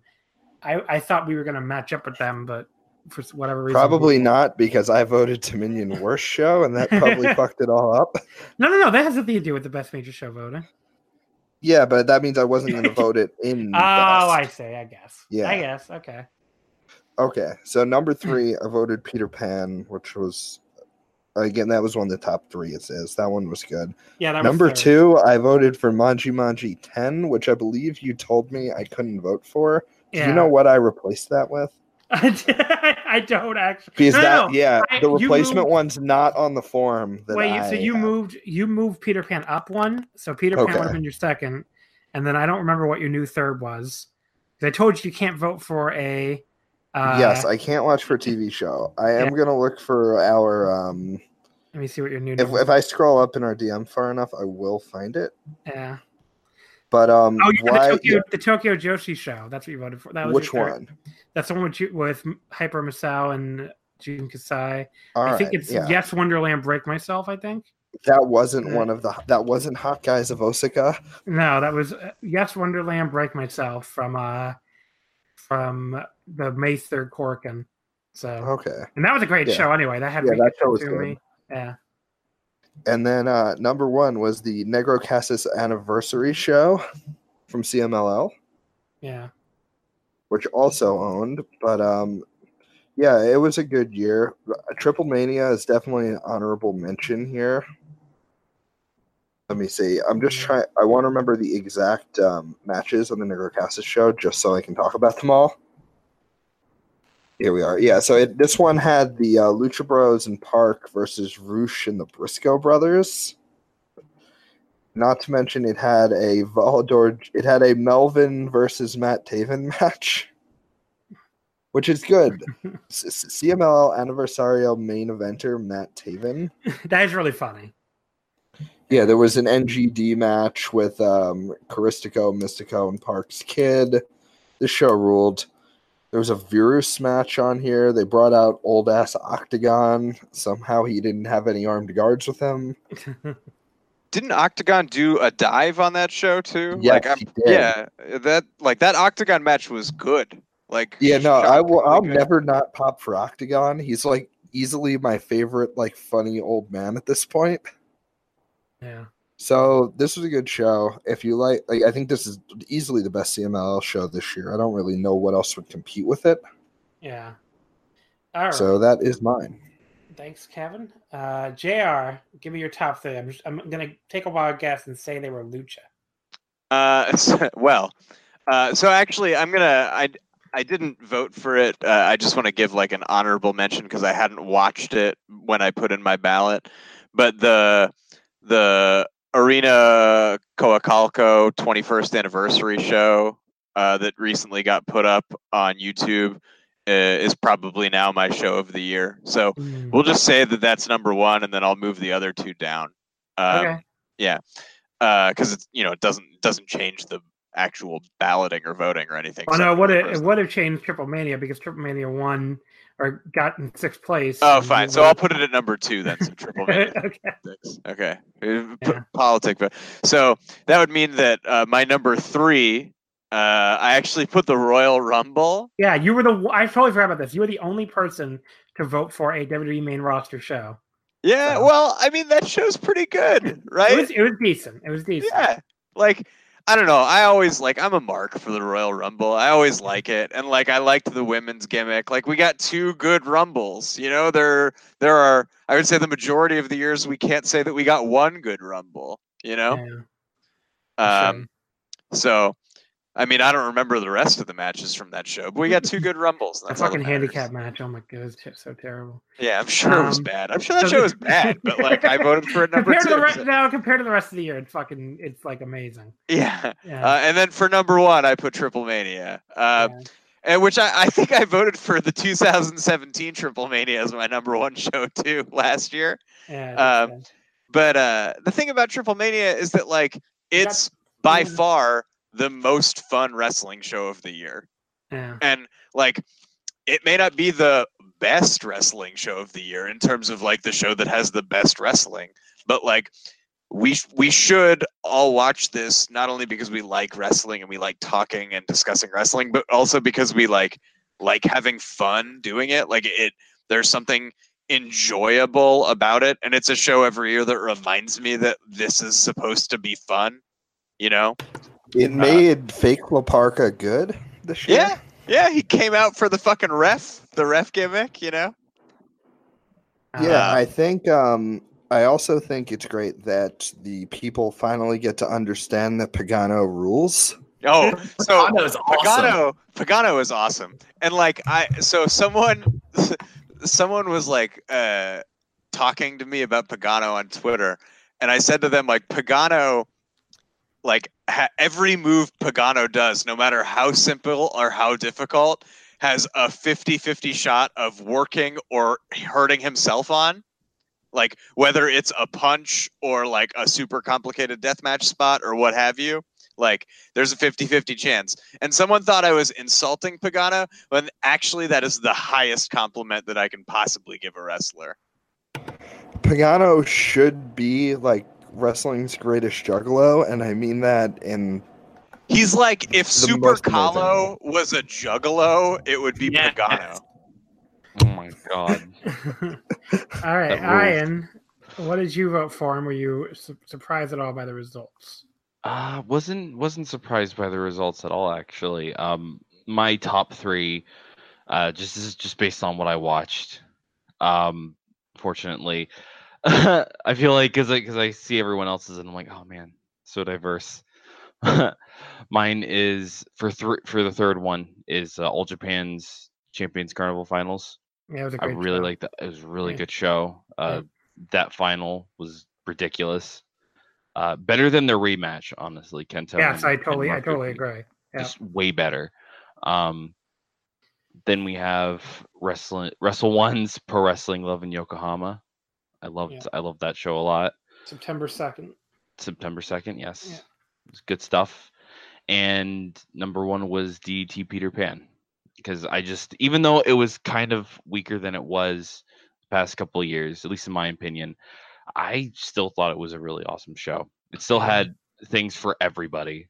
And DDT's very good at that, structuring like just this huge show.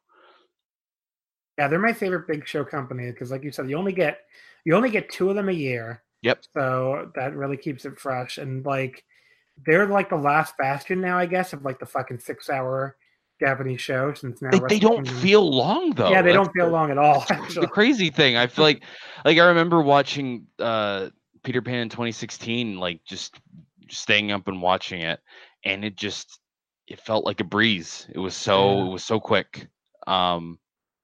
But on that note, I must leave because things, unfortunately. It was a pleasure being on the pod with you. If you gotta go, plug your Twitter at least. Oh yeah. At Strong Style is me Twitter. I still have a couple of podcasts, but they're kind of like, I don't know, postponed at the moment. Looking to bring them back up, especially for, the new year and stuff. So be on the lookout for those. I might do some more wrestling writing. I'm thinking about getting into that.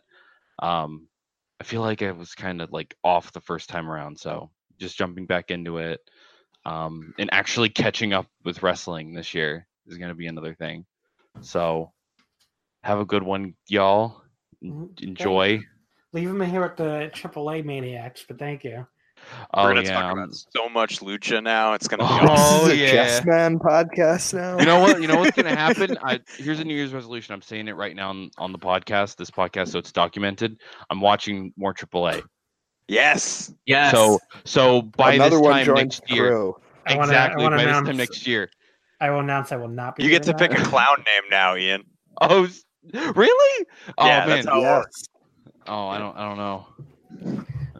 Can't be Monster, Murder, Psycho, or Dave. Specifically Dave. I was going to pick that too, man. Come on. What's the deal? I'm sorry. Dave the Clown got it first. The best thing about Triple Mania every year is when Dave comes out and people are like Twittering and asking questions, and like they're like, well, who's this clown now? And I'm like, that's Dave. And they think I'm joking. Triple A rules. God, it's so good. Have a good one, guys. Have a good one.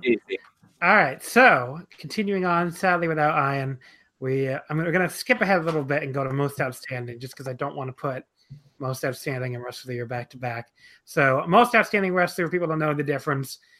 Should only be bell to bell, in ring only. Shouldn't consider like MVP factor or drawing or like, anything else, just in ring, bell to bell. The top three for this award, number three was Kota Ibushi with 43 points and 4 first place votes. Second place was Walter with 48 points, 6 first place votes. And the overwhelming winner was Will Ospreay with 64 points and 8 first place votes. I have to log off now too. Those are mine. Luckily, you have the AAA fans here to talk some sense into your questionable intelligence voters. My top three: I had Momo Watanabe from Stardom in third. I had Masashi Takeda from Big Japan and Freedoms in second, and I had Hiromu Takahashi from New Japan in first. I just thought his half a year was better than anybody else's full year. So that's my top three for most outstanding wrestler. Michael, what's your top three, and what do you think of the results? Apparently, people are not happy with it. Are you surprised by it?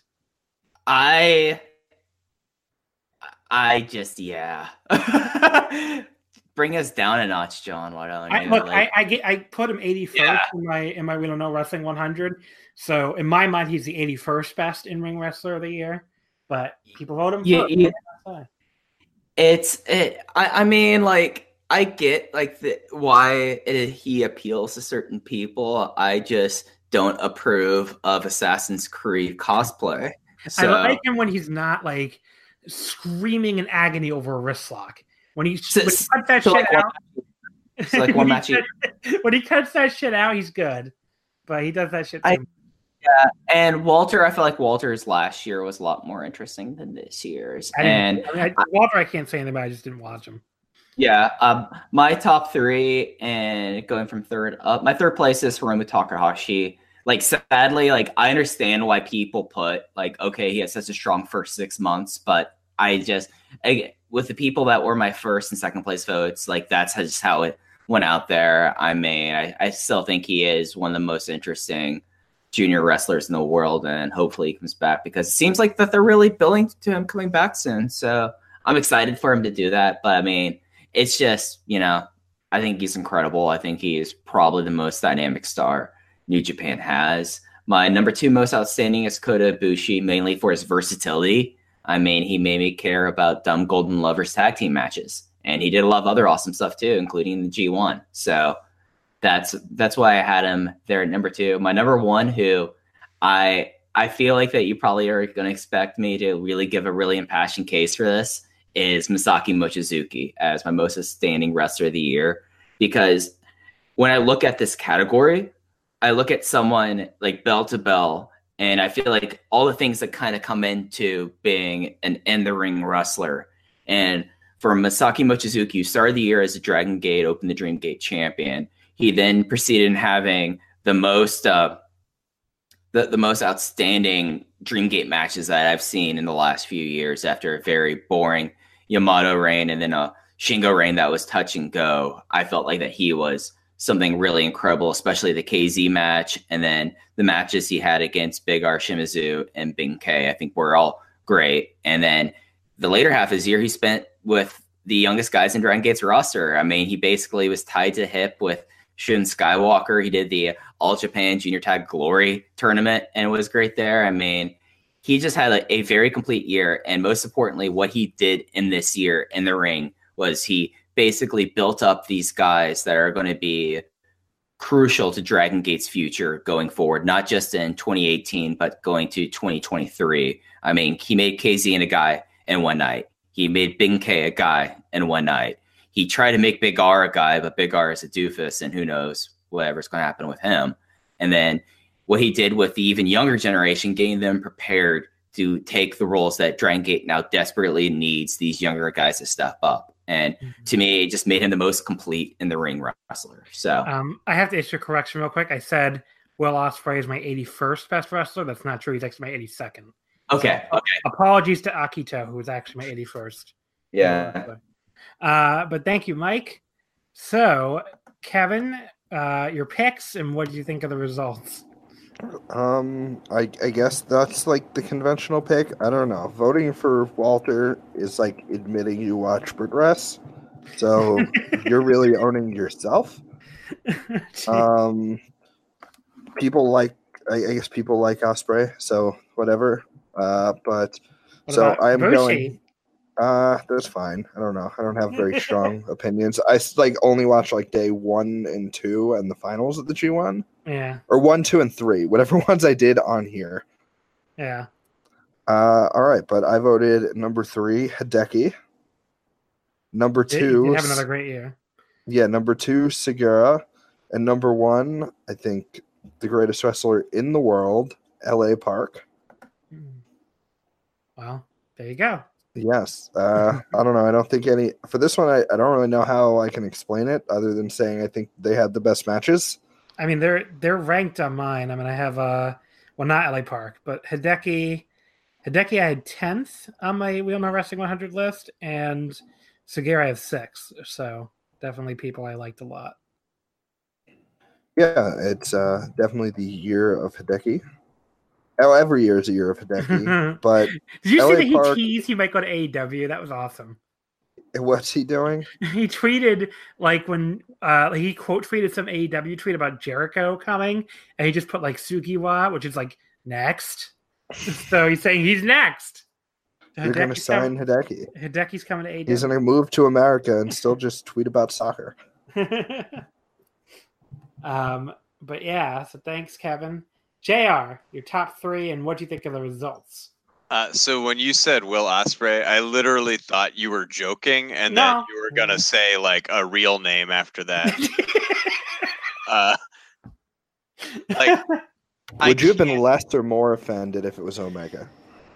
No, I would have understood if it was Omega. Like, I mean, it seems like the people that voted on this like don't like Kenny Omega, and I don't really either. But like, I see it more with him than I do with Ospreay, who is just. I mean, really bad at stuff. Omega did like almost shockingly bad to me. Like I thought he did a little better in Wrestler of the Year, but most outstanding, he only got 13 points and one first place vote. So I don't know. People just did not. I think not being in New Japan for half the fucking year probably hurt him with people who might otherwise have voted for him. You know what? Like absolutely infuriates me about Will Ospreay, aside from everything, is.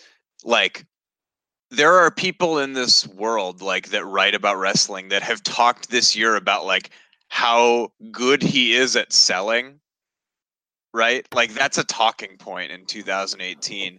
And I will never give up a chance to say this, but if you think Will Ospreay is better at anything than Cavernario, you might be racist. Yeah, oh yeah, you're super racist. But, like...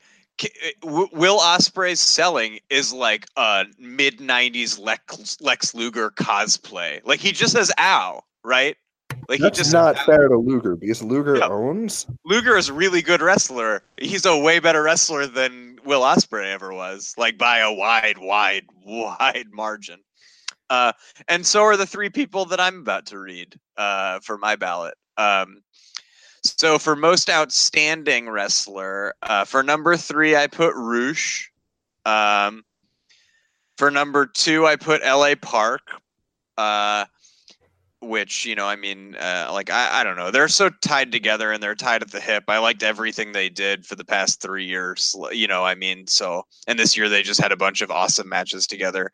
I think that L.A. Park had more good matches than Rush, like, without the other person.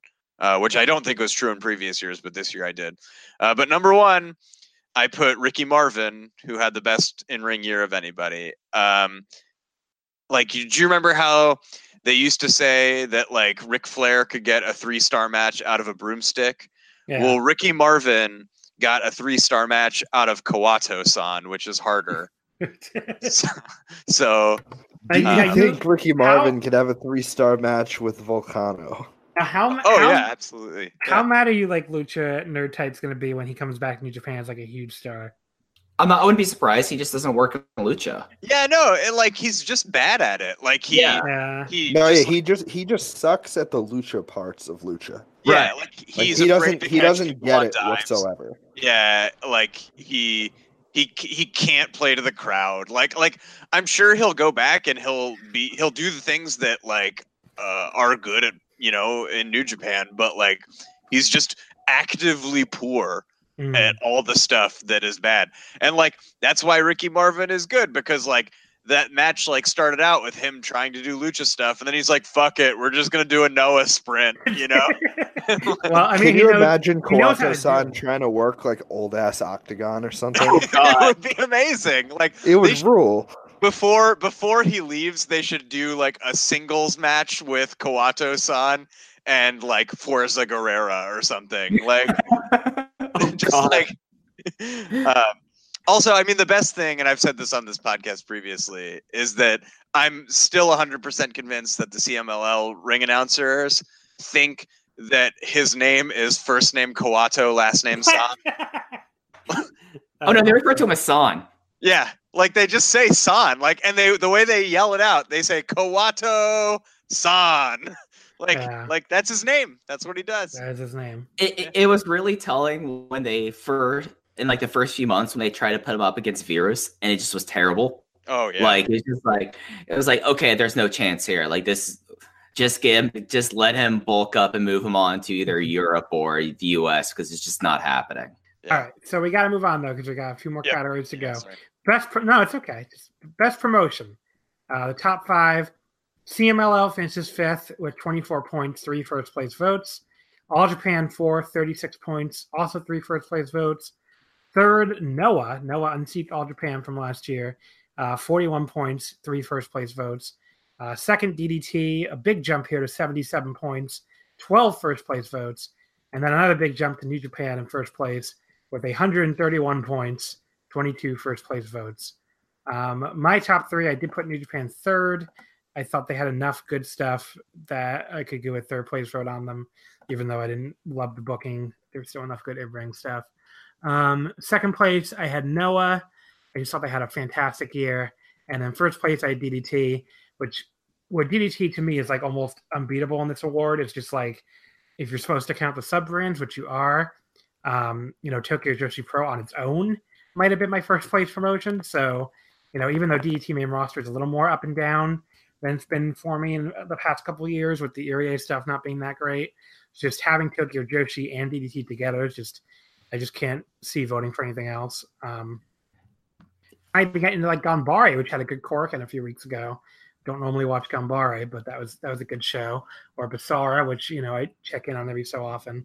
There's just a whole DDT, universe, I guess you could say. But very good shit, very good promotion, very good group of promotions, and a very good year for them. So, Michael, what'd you vote for him? What did you think of the results? I mean, I'm not surprised. Like, I'm not surprised with really anything that's happened here other than Wrestle Kingdom over Dominion, to be honest. But yeah, like it just shows that you don't have enough lucha voters, to be honest. I mean, not enough. Well, not enough. If it is fifth, something. I mean, not enough respecters here. Whoa. How much you want to bet me it finished higher in this than it will in the Observer Awards? Well, that's because the Observer fans only watch what Dave tells them to watch, and Dave hasn't really watched AAA in the last decade. Okay. I mean, come on. We all know how Dave does CMLL stuff does good in the Observer. Yeah. Oh, CMLL does? Okay. Yeah. Yeah. Dave really likes the Friday show. Okay. Yeah. Yeah. CMLL stuff does do pretty good. AAA is never going to do good after that one Triple Mania. It just got buried so much that it's like a weird joke to Observer readers now. Yeah. What CMLL does good. Dave really likes Volador, which is hilarious because he's like consistently the worst part. Well, Dave is also a Melvin. Yeah, Dave is like a supreme Melvin. Well, let me check this. What did it do? Let's see, best promotion. Well, as you do that, John, my third place was AAA, just because AAA's big shows are tremendous, and you have to be the right kind of brain to watch their weekly Twitch shows, just because there's only so much Vampiro that you should have, and at the beginning of the year there was just way too much Vampiro for my taste personally. Number two is CMLL because I am a Arena Puebla defender. I think that King Jaguar does not get enough respect for his great work this year, and I mean CMLL had two of my favorite feuds of the year, so that was an easy one for me, and I kind of felt obligated to put New Japan number one, even though that's a promotion that I don't follow as much, but it's just like, okay, you kind of have to vote for it. But in my heart, I probably would have put IWRG in third place and bumped everyone else up, just because, like, I can't say that this year was a tremendous Dragon Gate year. So I couldn't vote for IWRG just because of Holocausto versus Shalom. Yeah. Same, but they were my honor. They should probably be three. Yeah. So by the way, CMLL finished fifth in the Observer Awards last year. So exactly the same it finished here. So yeah, there you go. But yeah, I mean, like AAA, if you watch the big shows and you dip in occasionally on their weekly shows on Twitch, it's like the most fun watch you could have, because it's just it is a wrestling show about putting on a wrestling show, especially when they would have Vampiro on the mic, just like arguing and then farting on air. I mean, what else could you want? AAA has the most, I feel like, memes per show. Oh yeah, I mean, you could. You feel like Hugo Saginovich each time he goes psycho, psycho, psycho in the house. You feel like Lady Hamburgosa. Oh. Okay, guys, this is Kevin. What is your? I just cut because we're running out of time. What did you say for best promotion? So for best promotion, I voted AIW, the Ohio Indie, number 3. Then I voted DDT number 2, and I voted CMLL number 1. Again, IWRG should have been number 3, but I discontinued them because of Holocausto versus Shalom. They got canceled like Sabu. Mm. Canceled like Sabu. Were you surprised by any of the results? No, not at all. I was shocked that Noah did so well. I think the people that like Noah really like Noah, and I feel like you got most of those people on here.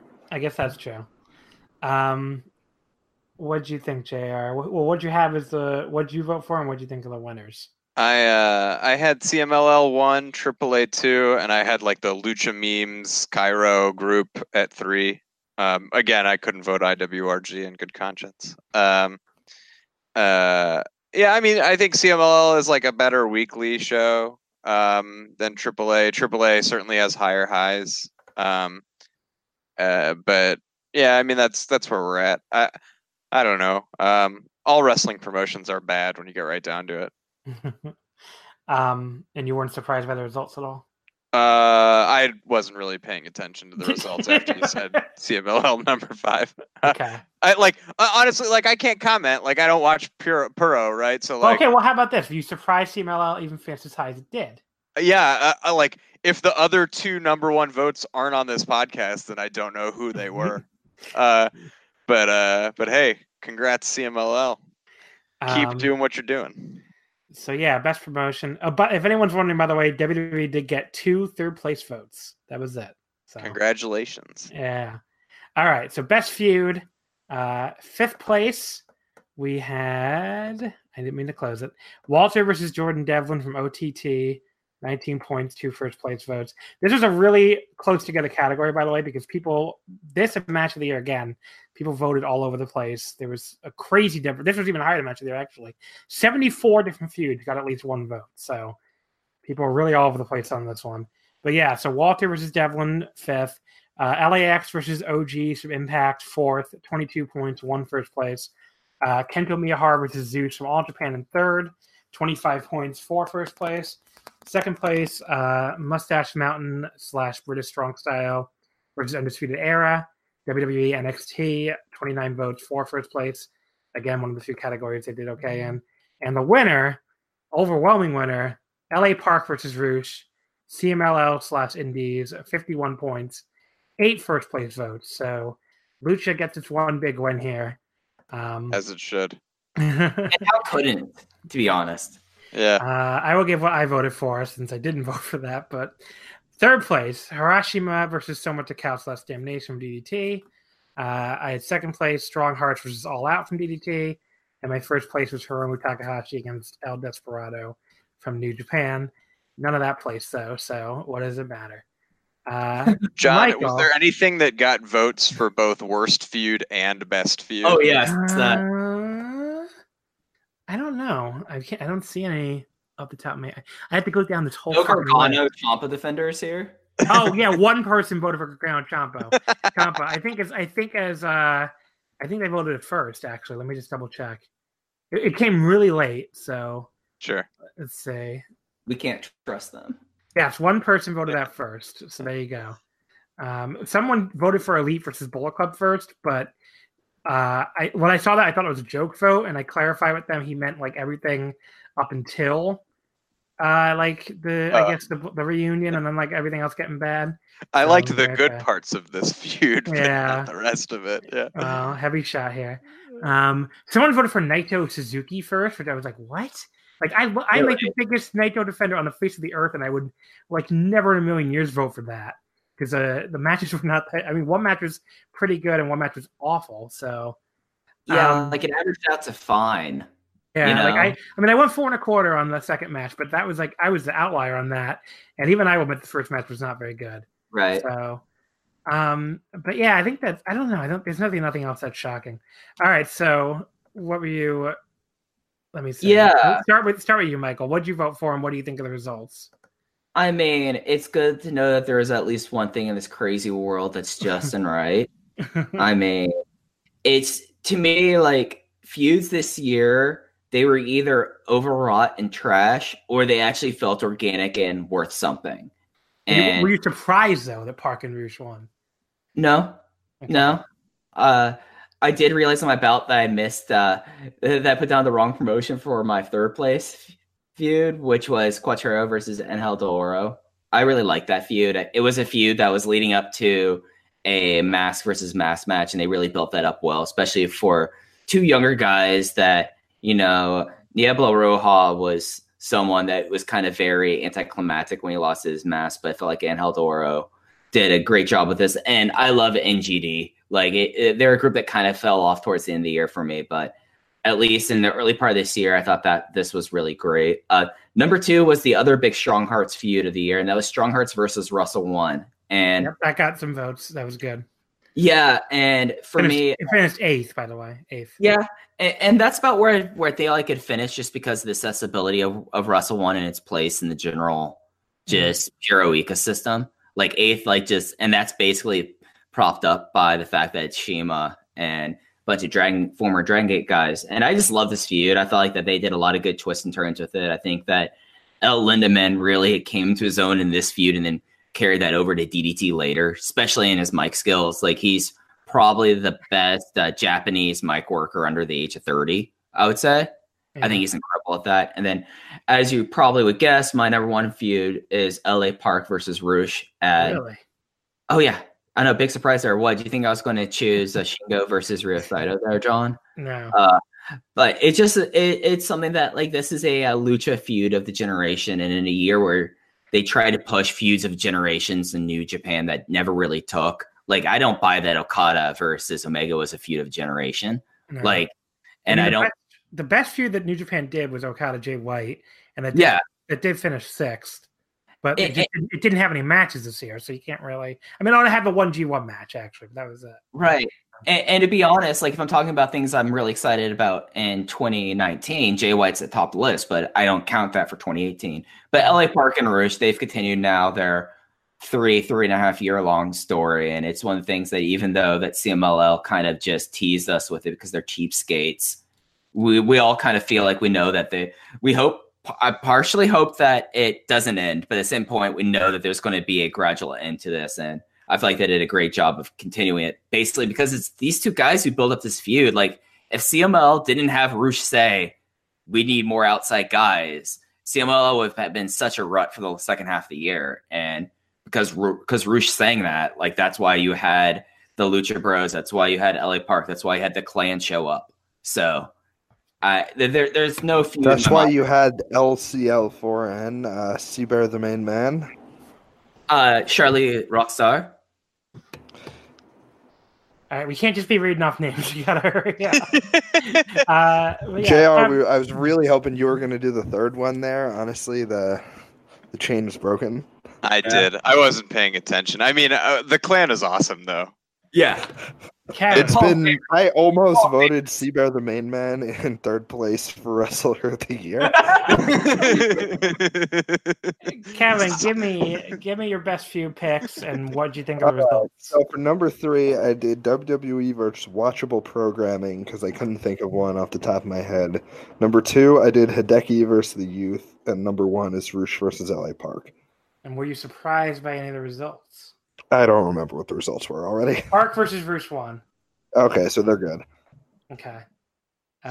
JR, what did you vote for and what did you think of the results? I voted Park versus Rush number one. Pretty big surprise there. I voted Flystar versus Toxin number two, which is a really good deathmatch feud from Mexico. And then I voted Ricky Marvin versus Dr. Cerebro, number three, which is like a really good, almost like old school feeling lucha feud where like the title match feels like an old style lucha title match and the Apuestas match feels like an old style Apuestas match where they're like really stylistically different. So I appreciated that. Now you were one of many people in this category when I went to fill it in. I'm like, well, I don't got to worry about spelling everything right or having the right promotion because no one else is going to vote for this. Oh, yeah, for sure. And I was absolutely correct. So. I thought maybe the Flystar versus Toxin stuff would get another vote. No. But oh well. Yeah, what I mean, a lot of people have fucking votes like that. Yeah. I'm just like, yeah, this really, really obscure Joshi feud I don't think is getting any other support, for instance. I guess I'm semi-surprised that there were multiple people that voted in earnest for a feud that involved Trent Seven as the best feud of the year. Are we calling him out right now? I'm calling him out. Yeah, has he lasted more than 6 seconds? Oh man. But yeah, so that's my only comment on where people finished. But you weren't surprised Parker Schwann. No, I was not. It's the only good thing that happened in wrestling in 2018. So oh wow, heavy shot at all of wrestling. At all of wrestling. All right. Yeah. Match of the year, the top five, the Best of Super Junior final, Hiromu and Taiji from New Japan. That finished fifth, 26 points, 3 first place votes. Fourth place, Big Japan Deathmatch Heavyweight title, Takeda versus Izami Kodaka. That finished fourth, Big Japan Cork and Hall, 33 votes, 4 first place. Just missed on the top 3. Third place went to the NXT title match, Andrade Cien Almas versus Johnny Gargano from WWE NXT at the very start of the year, January 27th. I got 36 points, 2 first place votes. Second place, G1 Climax Final, Tanahashi versus Kota Ibushi, 47 points, 6 first place votes. In the first place match, the overwhelming winner, IWGP Heavyweight title, 2 out of 3 falls, no time limit, Okada versus Omega, New Japan, Dominion, 63 points, 11 first place votes. So, Michael, your votes and also what you thought of the results. Yeah, that's kind of what I expected, to be honest. Like, I'm not a huge deathmatch guy, so Takeda versus Kodaka, that's wouldn't rank high for me, but I could see why it would. I mean, Takeda for who he is probably the most talented deathmatch worker of this generation. So that made sense to me. And then we talked about my feelings about the 2 out of 3 falls match earlier, but it made sense why it ended up that. I knew that I was going to win. So it's like, yeah. It's kind of like a resigned thing. You're like, well, okay. And it's going to be the same way they deserve rewards. And I can't probably stop that. Probably the Voice of Wrestling match of the year poll too. I mean, we got the same one last year. We had Okada. Yeah. Shimada. Yeah. So. And that was my match of the year that I had for the Omakase votes as well, but this year none of my matches were placed. Let me talk about my third place match, because what I feel like is special about pro wrestling is you can see unique things you don't see anywhere else. And I just realized I didn't give my picks, but go ahead. I'll give. Go ahead. No. Go ahead. I'm fine. Oh, so my picks, I had Naito Ibushi from the G1 in third. I had Takeda Kodaka from Big Japan in second, and I had the Best of Super Junior final, Hiromu and Taiji in first. Okay. So back to my build-up for the third-place match of the year. Wrestling is where unique things can happen. And nothing was as unique this year. And as much as a car wreck this year as Nick Gage versus David Arquette from GCW, Janela LA Confidential on November 16th. It just was... I love spectacle. Like, this was the year I started to embrace spectacle and things. I'm just like, kind of like, holy shit, this is awesome. So I love this match, and it's a match that stuck with me. Like, these are matches that stuck with me for my match of the year. And I have your first place match, the Best of the Super Juniors final of Hiromu Takahashi versus Taiji Shimori from the Best Super Juniors final on June 4th as my second place vote. And really, Taiji really hasn't done much for me in New Japan, but this match really kind of showed how great Taiji is. And of course, I've said my piece about Hiromu earlier, and I thought this was incredible. My match of the year is, however, from Dragon Gate of February 7th is the Open the Dream Gate title match between Masaki Mochizuki versus KZ. And I won't spend too much on this match because I talk about it a lot else places, but there's something unique about seeing Masaki Mochizuki in the ring nowadays. He is 48. He'll turn 49 next week. And he's been in wrestling 25 years. But the way that he creates a very unique match for each opponent in his single matches is something astounding. He built the first 10 minutes of this match about punching and kicking KZ in the stomach. And the fact that, like, I got it, and then, like, you would look in the crowd, and there was a very notable person in the second row that was just flipping out and was, like, cheering her heart out for KZ, kind of cemented it for me. And this was a match that, I mean, happened in February, and nothing displaced it from my top place. And, this is the match from 2018 I'm going to remember going on. All right.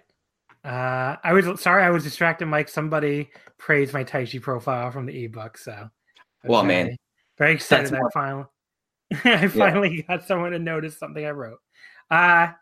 Let's see, Kevin, What did you vote for? And so first of all, can we convince somebody to fund a Lucha year-end ebook? Oh, please, yeah. Camacho and Rich. Yeah, who can we get to money mark this thing? 5 people will buy it. Because I have dibs on the Cranio bio. I'll write the Volcano bio. I want Dave the Clown, and I think we go get Rush Friends for this. Oh, yes, yeah, we can totally get the Rush Friends. By the way, there is that weird apple Lucha, soda. There is a Lucha section in the ebook. There's the whatever the fuck it's called. Fantastic. Does anybody talk about Cranio? No. Well, Cranio's not booked. Cranio over for Fantasticomania. Yeah, why wouldn't Cranio would get so over? If they did the Mihei Cranio Gangnam Style entrance for New Japan, that would be the best thing. They would go nuts. Oh yeah. As I said, Cranio and Mihei should have been in World Tag League, because like you can't convince me that the two of them combined don't weigh more or less the same as the Young Bucks. So they'll like work for the weight limit. Yeah. John, this is a Lucha podcast now. Yeah, apparently. Kevin, what did you vote for and what do you think of the results? I guess the results are what I would expect. I voted for number 3 was Rika Tatsumi versus Miyu Yamashita. Number 2 was Jun Akiyama versus Mara Fuji. And first place match of the year was LA Park, Volador the Melvin, and Flyer versus Roosh and his dads, El Terrible and La Bestia del Ring. All right. So, JR, what'd you have for your picks, and what about the results? I voted for the Park Roosh singles match from Arena Mexico for number 3. I voted for the first Flystar versus Toxin match as number 2, and then I voted for Ricky Marvin versus Kira as my number 1 match. I guess I'll say that I don't think that it's the best match of the year, but I think it's the best ever intergender match by like such a wide margin that I'm putting it number 1 on things because I think it deserves recognition. In terms of the results, I'm shocked that Runaway Wrestler of the Year William Ospreay did not have a high-ranking match. Well, most outstanding, not wrestler. She different awards. Right. Most outstanding, best bell-to-bell wrestler in the world. He didn't make the top 10, actually. He did? No, he did not. He did not. Well, he must have just been so good in all his matches that people struggled to choose just one that stood out. Sarah's going in hot and heavy here. The only match you guys mentioned, by the way, that made it was actually Nick Gage and David Arquette. Finished 10th place with 12 points and 1 first place vote. So there you go. I am a thought leader. Yeah, there you go. All right, tag team of the year. Let's see here. The top 5: LAX, Santana, and Ortiz finished 5th, 29 points, 2 first place votes, only 1 point ahead of Roppongi 3K. Very close. Oh, this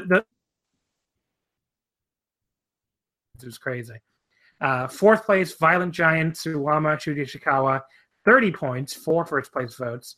Third place, the Lucha Brothers, Phoenix and Pentagon Jr., 31 points, 2 first-place votes.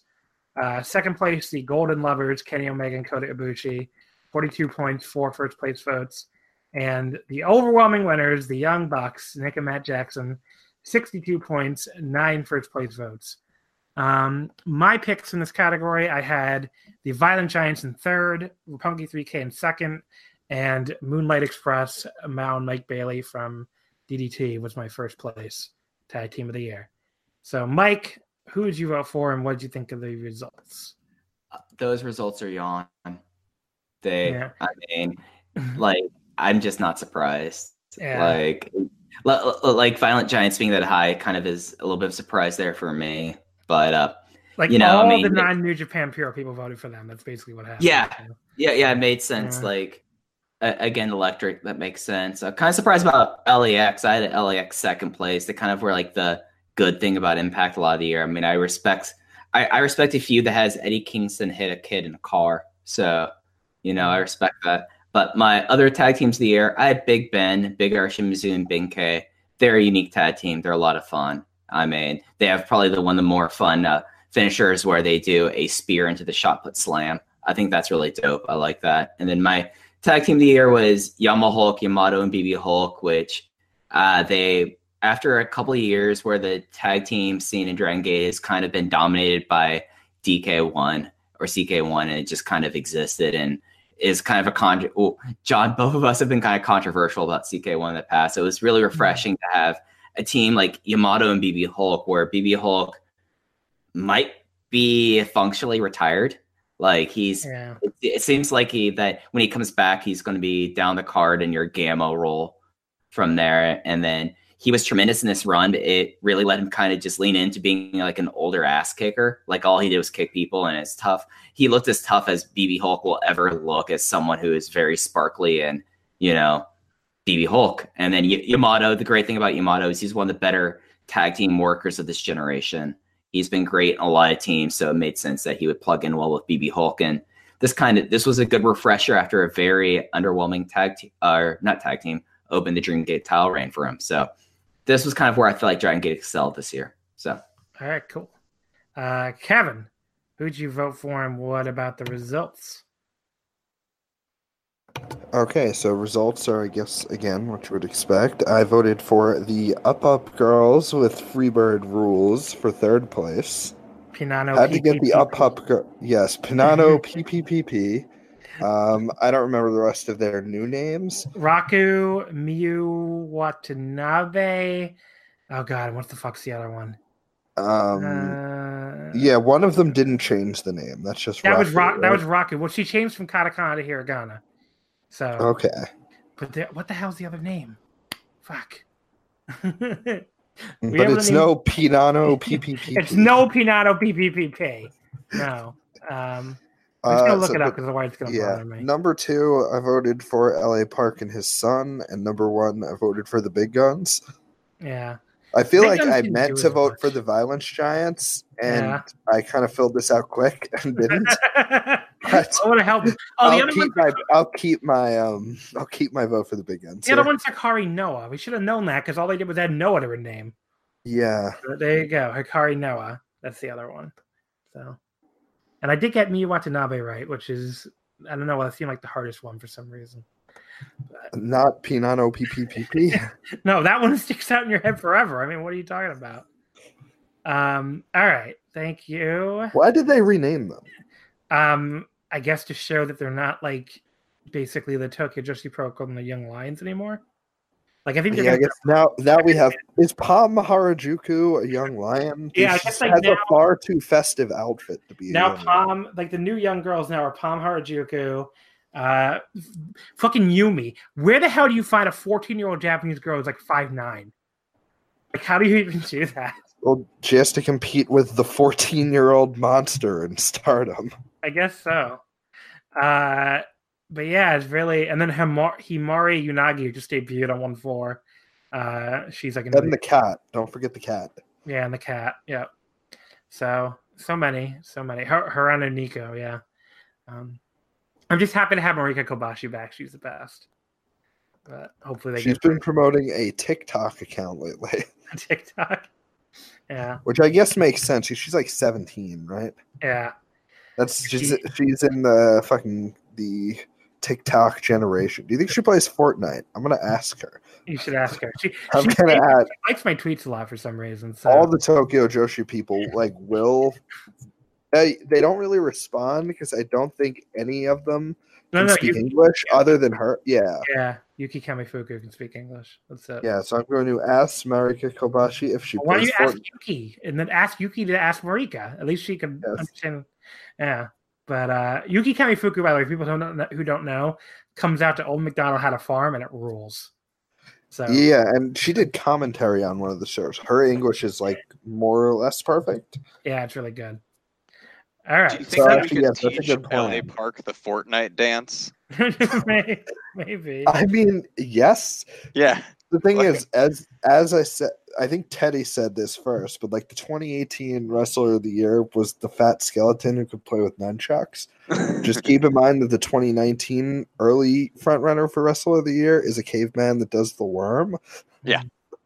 And has an accounting degree. Yes. Yeah. If you need any more, if you need to be sold on watching Mexican wrestling anymore, just keep these things in mind. Okay.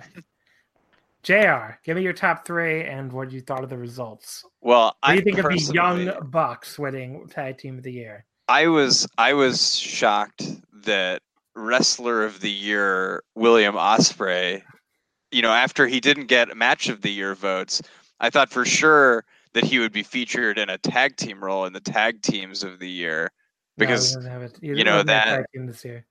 would make that would make sense. In a tag team? No, I don't think so. But that would have maybe made his case a little better. But I'm just shitting on Will Ospreay. And again, he was the most outstanding wrestler, not the wrestler of the year. Do the wrestler of the year, though. Yeah. Anyway, number 3, I voted for the Lucha Brothers. Number 2, I voted for NGD, and number 1, I voted for the Usos. I don't actually like tag team wrestling, so this category was a struggle for me. Okay, and what do you think of the Young Bucks winning? They're fine. Okay, I like their shtick. It's okay. Wrestler of the year, the final category I'll be talking about today. Top 5. Kazuchika Okada finished 5th, 28 points, 1 first place vote. And there was a chasm here, and the top 4 were all very close. 4th place, Kenneth Omega, 49 points, 8 first-place votes. 3rd place, L.A. Park. He beat Kenny Omega, 50 points, 6 first-place votes. 2nd place, Hiroshi Tanahashi, 54 points, 9 first-place votes. And your winner, your 2018 Wrestler of the Year, Masashi Takeda, 58 points, 9 first-place votes. I voted for, I think I know what I voted for, but just to make sure. So I voted Miyu Yamashita from Tokyo Joshi Pro in 3rd. I just thought she was like the absolute perfect ace this year. Takashi Sugera from Noah in 2nd. Again, I just thought he was fantastic all year long. And I voted for Takeda, 1st place. I just thought he transcended their genre of wrestling like Takeda did this year. He got more people to watch fucking death matches than anybody I can recall in the past few years. So, Japanese death matches especially. So this is an easy number 1 for me. Outstanding matches all year. Did good business for the level of the promotion he's at. Drew great numbers of people in our bubble to watch more than ever before. That was easy number 1. And again, Sugera, Noah did better under him. Yamashita, just Tokyo Joshi Pro had their best year ever with her as champion. So Great year for all 3. Sugera did make at least the top 10. He finished 8th. Yamashita did not make the top 10, unfortunately, but those are my picks. Michael, who were your top 3, and what about the results? I mean, not surprised about Takeda. Tanahashi, clearly, I felt like was the MVP of New Japan. And, LA Park should be number 1 in everyone's hearts anyways. So, my top 3, he beat Kenny, come on. You guys, the Lucha guys can't take a little lap, but he beat Kenny at least. That's something. I'll tell you why LA Park should be the wrestler of the year when I get to number 1. My number 3 was Masato Yoshino of Dragon Gate. He did not have a tremendous in-ring year, but he basically put the company on his back when the company looked like it was in its worst state in history. All the other drama that's happened around the company, it's still kind of the ship still was not taking on water, but when Strong Hearts left, that was a very perilous moment of Dragon Gate. And I think that he did a great job drawing power and star power wise to kind of keep the promotion afloat until they kind of moved on to their next big story of Pac. So I felt like for that reason that he was number 3. My number 2, which might be controversial, is Psycho Clown for AAA. And the reason why is I argue that no single wrestler is as over with his fan base and with the promotion as Psycho Clown. And no wrestler probably matters as much to the promotion as Psycho Clown matters to AAA. And he was pretty solid all year long. And I mean, anyone who could come out to a clown song with a flamethrower already has high points in my book. And he just, to me, he felt more like an ace than anyone else in wrestling. And the reason why LA Park is my wrestler of the year is he almost did something that was so completely unique and remarkable that it only took the fact that Paco Alonso is really cheap and was afraid and was a coward for it not to happen. He almost main evented both Anniversario and Triple Mania within a month and two of Puestas matches. But outside of that, he was incredibly important to AAA. He basically saved CMLL's flagling Friday shows in Arena Mexico. And I mean, he drew 2,000 people to MLW in Chicago. Like, he's transcended to this thing. And it's one of the things that I think that he's going to have a couple more really strong years. Of course, there's the possibility of the Rush blow off coming off ahead. But I mean, the fact that he got a lot of people to say, oh, LA Park versus Rush, I'm going to go watch that instead of all the other stuff over Mania weekend. I think that's something. So LA Park should have been Wrestler of the Year, and he was my Wrestler of the Year. All right. Thanks, Mike. Kevin, I guess, who were your top three, and what do you think of the results? Results are fine. So number three, I voted Jun Akiyama. Number two, I voted Hideki. And number one, I obviously also voted LA Park. You know, I think it's like he's the no shit Wrestler of the Year this year. Every one of his matches that made tape were all good. He was in the main event of one of the two biggest lucha shows, and he was the drawing name in it. And even though he wasn't in the main event of the other biggest one, he was basically bait and switched and used as the draw to sell the house. I think Rush is the biggest star he's ever been after working with Park all year, and I think he ascended him to that next level too. So I don't know. This is just no shit the year of LA Park to me. Okay, that's fine. But so you weren't surprised at all to see Park in the top three? No, I figured everyone that actually voted for him would probably vote him one, so he'd probably make it into the top. Yeah. Well, and were you surprised I'll see Takeda win? A little bit, yeah. I'm surprised Tanahashi didn't win. Yeah. JR, what did you think of the results, and what was your top three? I'm personally shocked. So I guess people are saying that Will Ospreay isn't really a draw. Is that no? Will Ospreay. Let me tell you right now, he did get. Let me see how many points he got. He got for Wrestler of the Year 8 points, no first place votes. There you go. And it's a shocker. JR, do you think he could outdraw Seabear the main man? No, I don't think he could outdraw the Chris. No, and of course he can't draw the Chris. And he certainly can't outdraw Charlie Rockstar. I would pay good money to see Charlie Rockstar have a match with Will Ospreay. That would be very good. The main man, I mean, any of them would be really funny because none of them would take any of his shit. Oh, no, yeah. Really, him versus any old guy luchador would be amazing. Yeah. I think it's great that no one who likes Will Ospreay is ever going to listen to the show again, so... No, thanks. We're sorry for hurting your audience, but think of all the Seabear the Main Man fans you're gonna get. Yeah, you're gonna draw lots of lucha fans. It's a lucha podcast now. Yeah, Gilbert La Boricua. I mean, he could beat the crap out too. I mean, let's don't forget about him. We're talking about the ECL4N. I mean, come on, oh, man. The Clan, so good. Clan Chaos. Anyway. I'll put out another quick argument for Park as number one. If drawing matters to you at all, I don't think that there's anyone remotely in Park's league in 2018. You could look at the CMLL Arena Mexico houses before Park showed up, and then on all the ones that he was advertised on and therefore, and it's dramatically different, right? They went from selling 5,000 tickets to 15,000 tickets because of LA Park, you can point to multiple shows in the US where he was a draw, the MLW show with a couple thousand people, the Mucha Lucha Atlanta show that had over 1,000 people, he's a draw that, to the extent that we really don't see in modern wrestling. Certainly you haven't seen in Mexico since Mystico. And he has matches to back it up. I mean, he had a really great in-ring year. You know, I mean, I had Rush number 2 because I don't think that you can really separate them. And Rush is as big a star in terms of just like sort of amazing star power as anybody. He got me to go to a Ring of Honor show, so that counts for something. He missed the top 10 by 1 point. Yeah. So. And then I had Psycho Clown's American counterpart as number 3, Roman Reigns. You were the only Roman Reigns voter. So. Yeah. Well, I couldn't think of anybody else. L Roman Reigns spell AAA.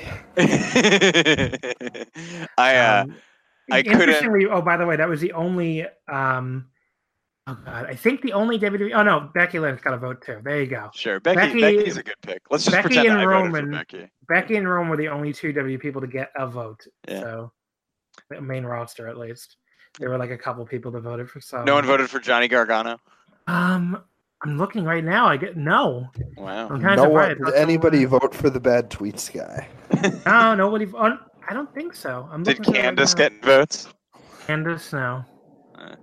I can't believe people didn't vote for bad tweets guy. No Ciampa voters.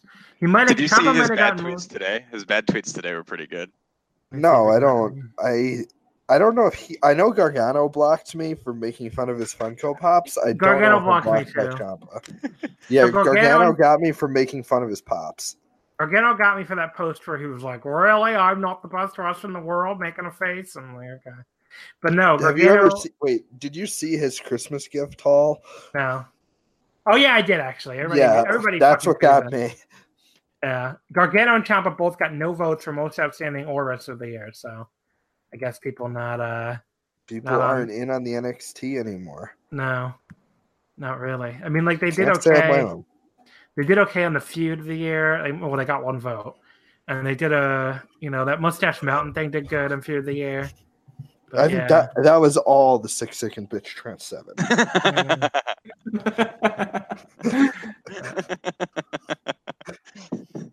But there you go. Roderick Strong got a most outstanding vote from somebody. Wow. There you go. Well, I guess someone gave a fuck. Yeah. All right. So with that, let us wrap up this show. Thank you to all three of you for coming on, and Ian too before you had to go, unfortunately. So. Mike, why don't you plug your podcast and all that stuff? Well, first, thank you for joining us, John, on this Now Lucha podcast. We appreciated having you on. This will be the most Lucha content we have all year long, I promise. That's not true. We're going to do it again. Yeah. Triple Mania review show? Triple Mania live reaction show. Yes. Yes, but you can follow me on Twitter at Fujiheya. That is Fuji with 2 eyes, like Don Fuji. And then the Open the Voicegate podcast Twitter account is at Open Voicegate. I have a couple of projects that are in the hopper that are going to kind of get announced over the next few weeks. So do you know how, like, remember the whole thing with Berenstain Bears where like everybody insisted it was E and not A? Now you don't know what I'm talking about. Yes, I know what you're talking about. Okay. That was near Don Fuji's last name. Like I would have sworn it was 1 eye. Nope, like, 2 eyes. When I was a teenager, like first getting to Toryumon, and then one day someone corrected me and said 2 eyes. I'm like, what, 2 eyes? But, and while you're at it, you should probably follow Don Fuji on Twitter too. He mainly just tweets about sumo. But do you ever call him Donald Fuji? Donald T. Fuji. Yeah. Big Don Fuji. Kevin, you already plugged your fucking podcast, so plug yourself. I'm at DARUKINOI on Twitter, but more importantly, listen to the podcast. You should do that. The Bad Wrestling Podcast. Yeah, the Bad Wrestling Podcast again. This week's episode was on WWE CW, and next week is going to be part 2 of that. Hopefully, I escape from the Italian VA gent Mike's basement. No, Kevin, you really need to do Kenny and Cody. Come on, stop being a coward. Stop being a coward. There is, again, you have to understand that Chris doesn't really like wrestling. Stop being a coward and do the Kenny Cody. Okay, but yeah, I have to get my co-host to watch that, and like he does not like quote unquote like good modern wrestling. Yeah, but just why the fuck? What's the problem? That sucks. Yeah, but you've listened to the show, right? Yes, yeah. So you get like the kind of like the things we're talking about are like weird CCW 6-mans with people in Joker masks, not like 35-minute shitty matches. Have you done that CCW Jimmy Rave Iron Man match that was? No, I have not. Okay, so Jimmy Rave and I forget who else had an Iron Man match in CCW that was a 15-minute time limit and went to a draw at 21 minutes. I cannot wait to find that. I think it's like a 5-5 draw too. So I think it's like 21 falls. So there's That's fucking awesome. 10 falls in this thing. I'm pretty That's sure. Awesome. Next week, I think we're talking about Festus. I think we're going. Wait, that was ECW. Yes, oh, Festus is on WWE CW. I would have thought that was SmackDown for some reason. He was on SmackDown too, but I think as true Festus patricians, we enjoy his ECW run. Okay, I didn't even know that happened. Do you know Luke Gallows is only like 36? I can believe it. He started really young, I think. Yeah, he started like insane. I would never have guessed that. I figured he was like really old at this point. He's been like bald since like 19. Yeah, right? He was bald since he was Festus. Yeah. JR, why don't you plug some stuff and we can get out of here? I'm on Twitter at Wrestling Bubble. I don't know. I don't have too much to plug. I wrote a novel about pro wrestling, so if anyone listening to this runs like a small press or anything like that and wants, to send it to them. Big listenership, small press. Yeah, big listenership, Hey, you got to throw it out there, right? Yeah. But other than that, I guess I write every once in a while. I don't know. I don't have plans to do anything. Okay. Yeah. And folks, you can follow us on Twitter at WrestleOmakase. Wrestling did not fit. I don't know what next week's episode is. I didn't figure that out yet. I really have to reset now and think about what's coming the next few weeks. So to cleanse the AAA from your system. Yeah, just watch Triple Mania from this past year. I'm good. All right. Thanks everybody as always for coming on. Thank you as always for listening, and we will see you next week.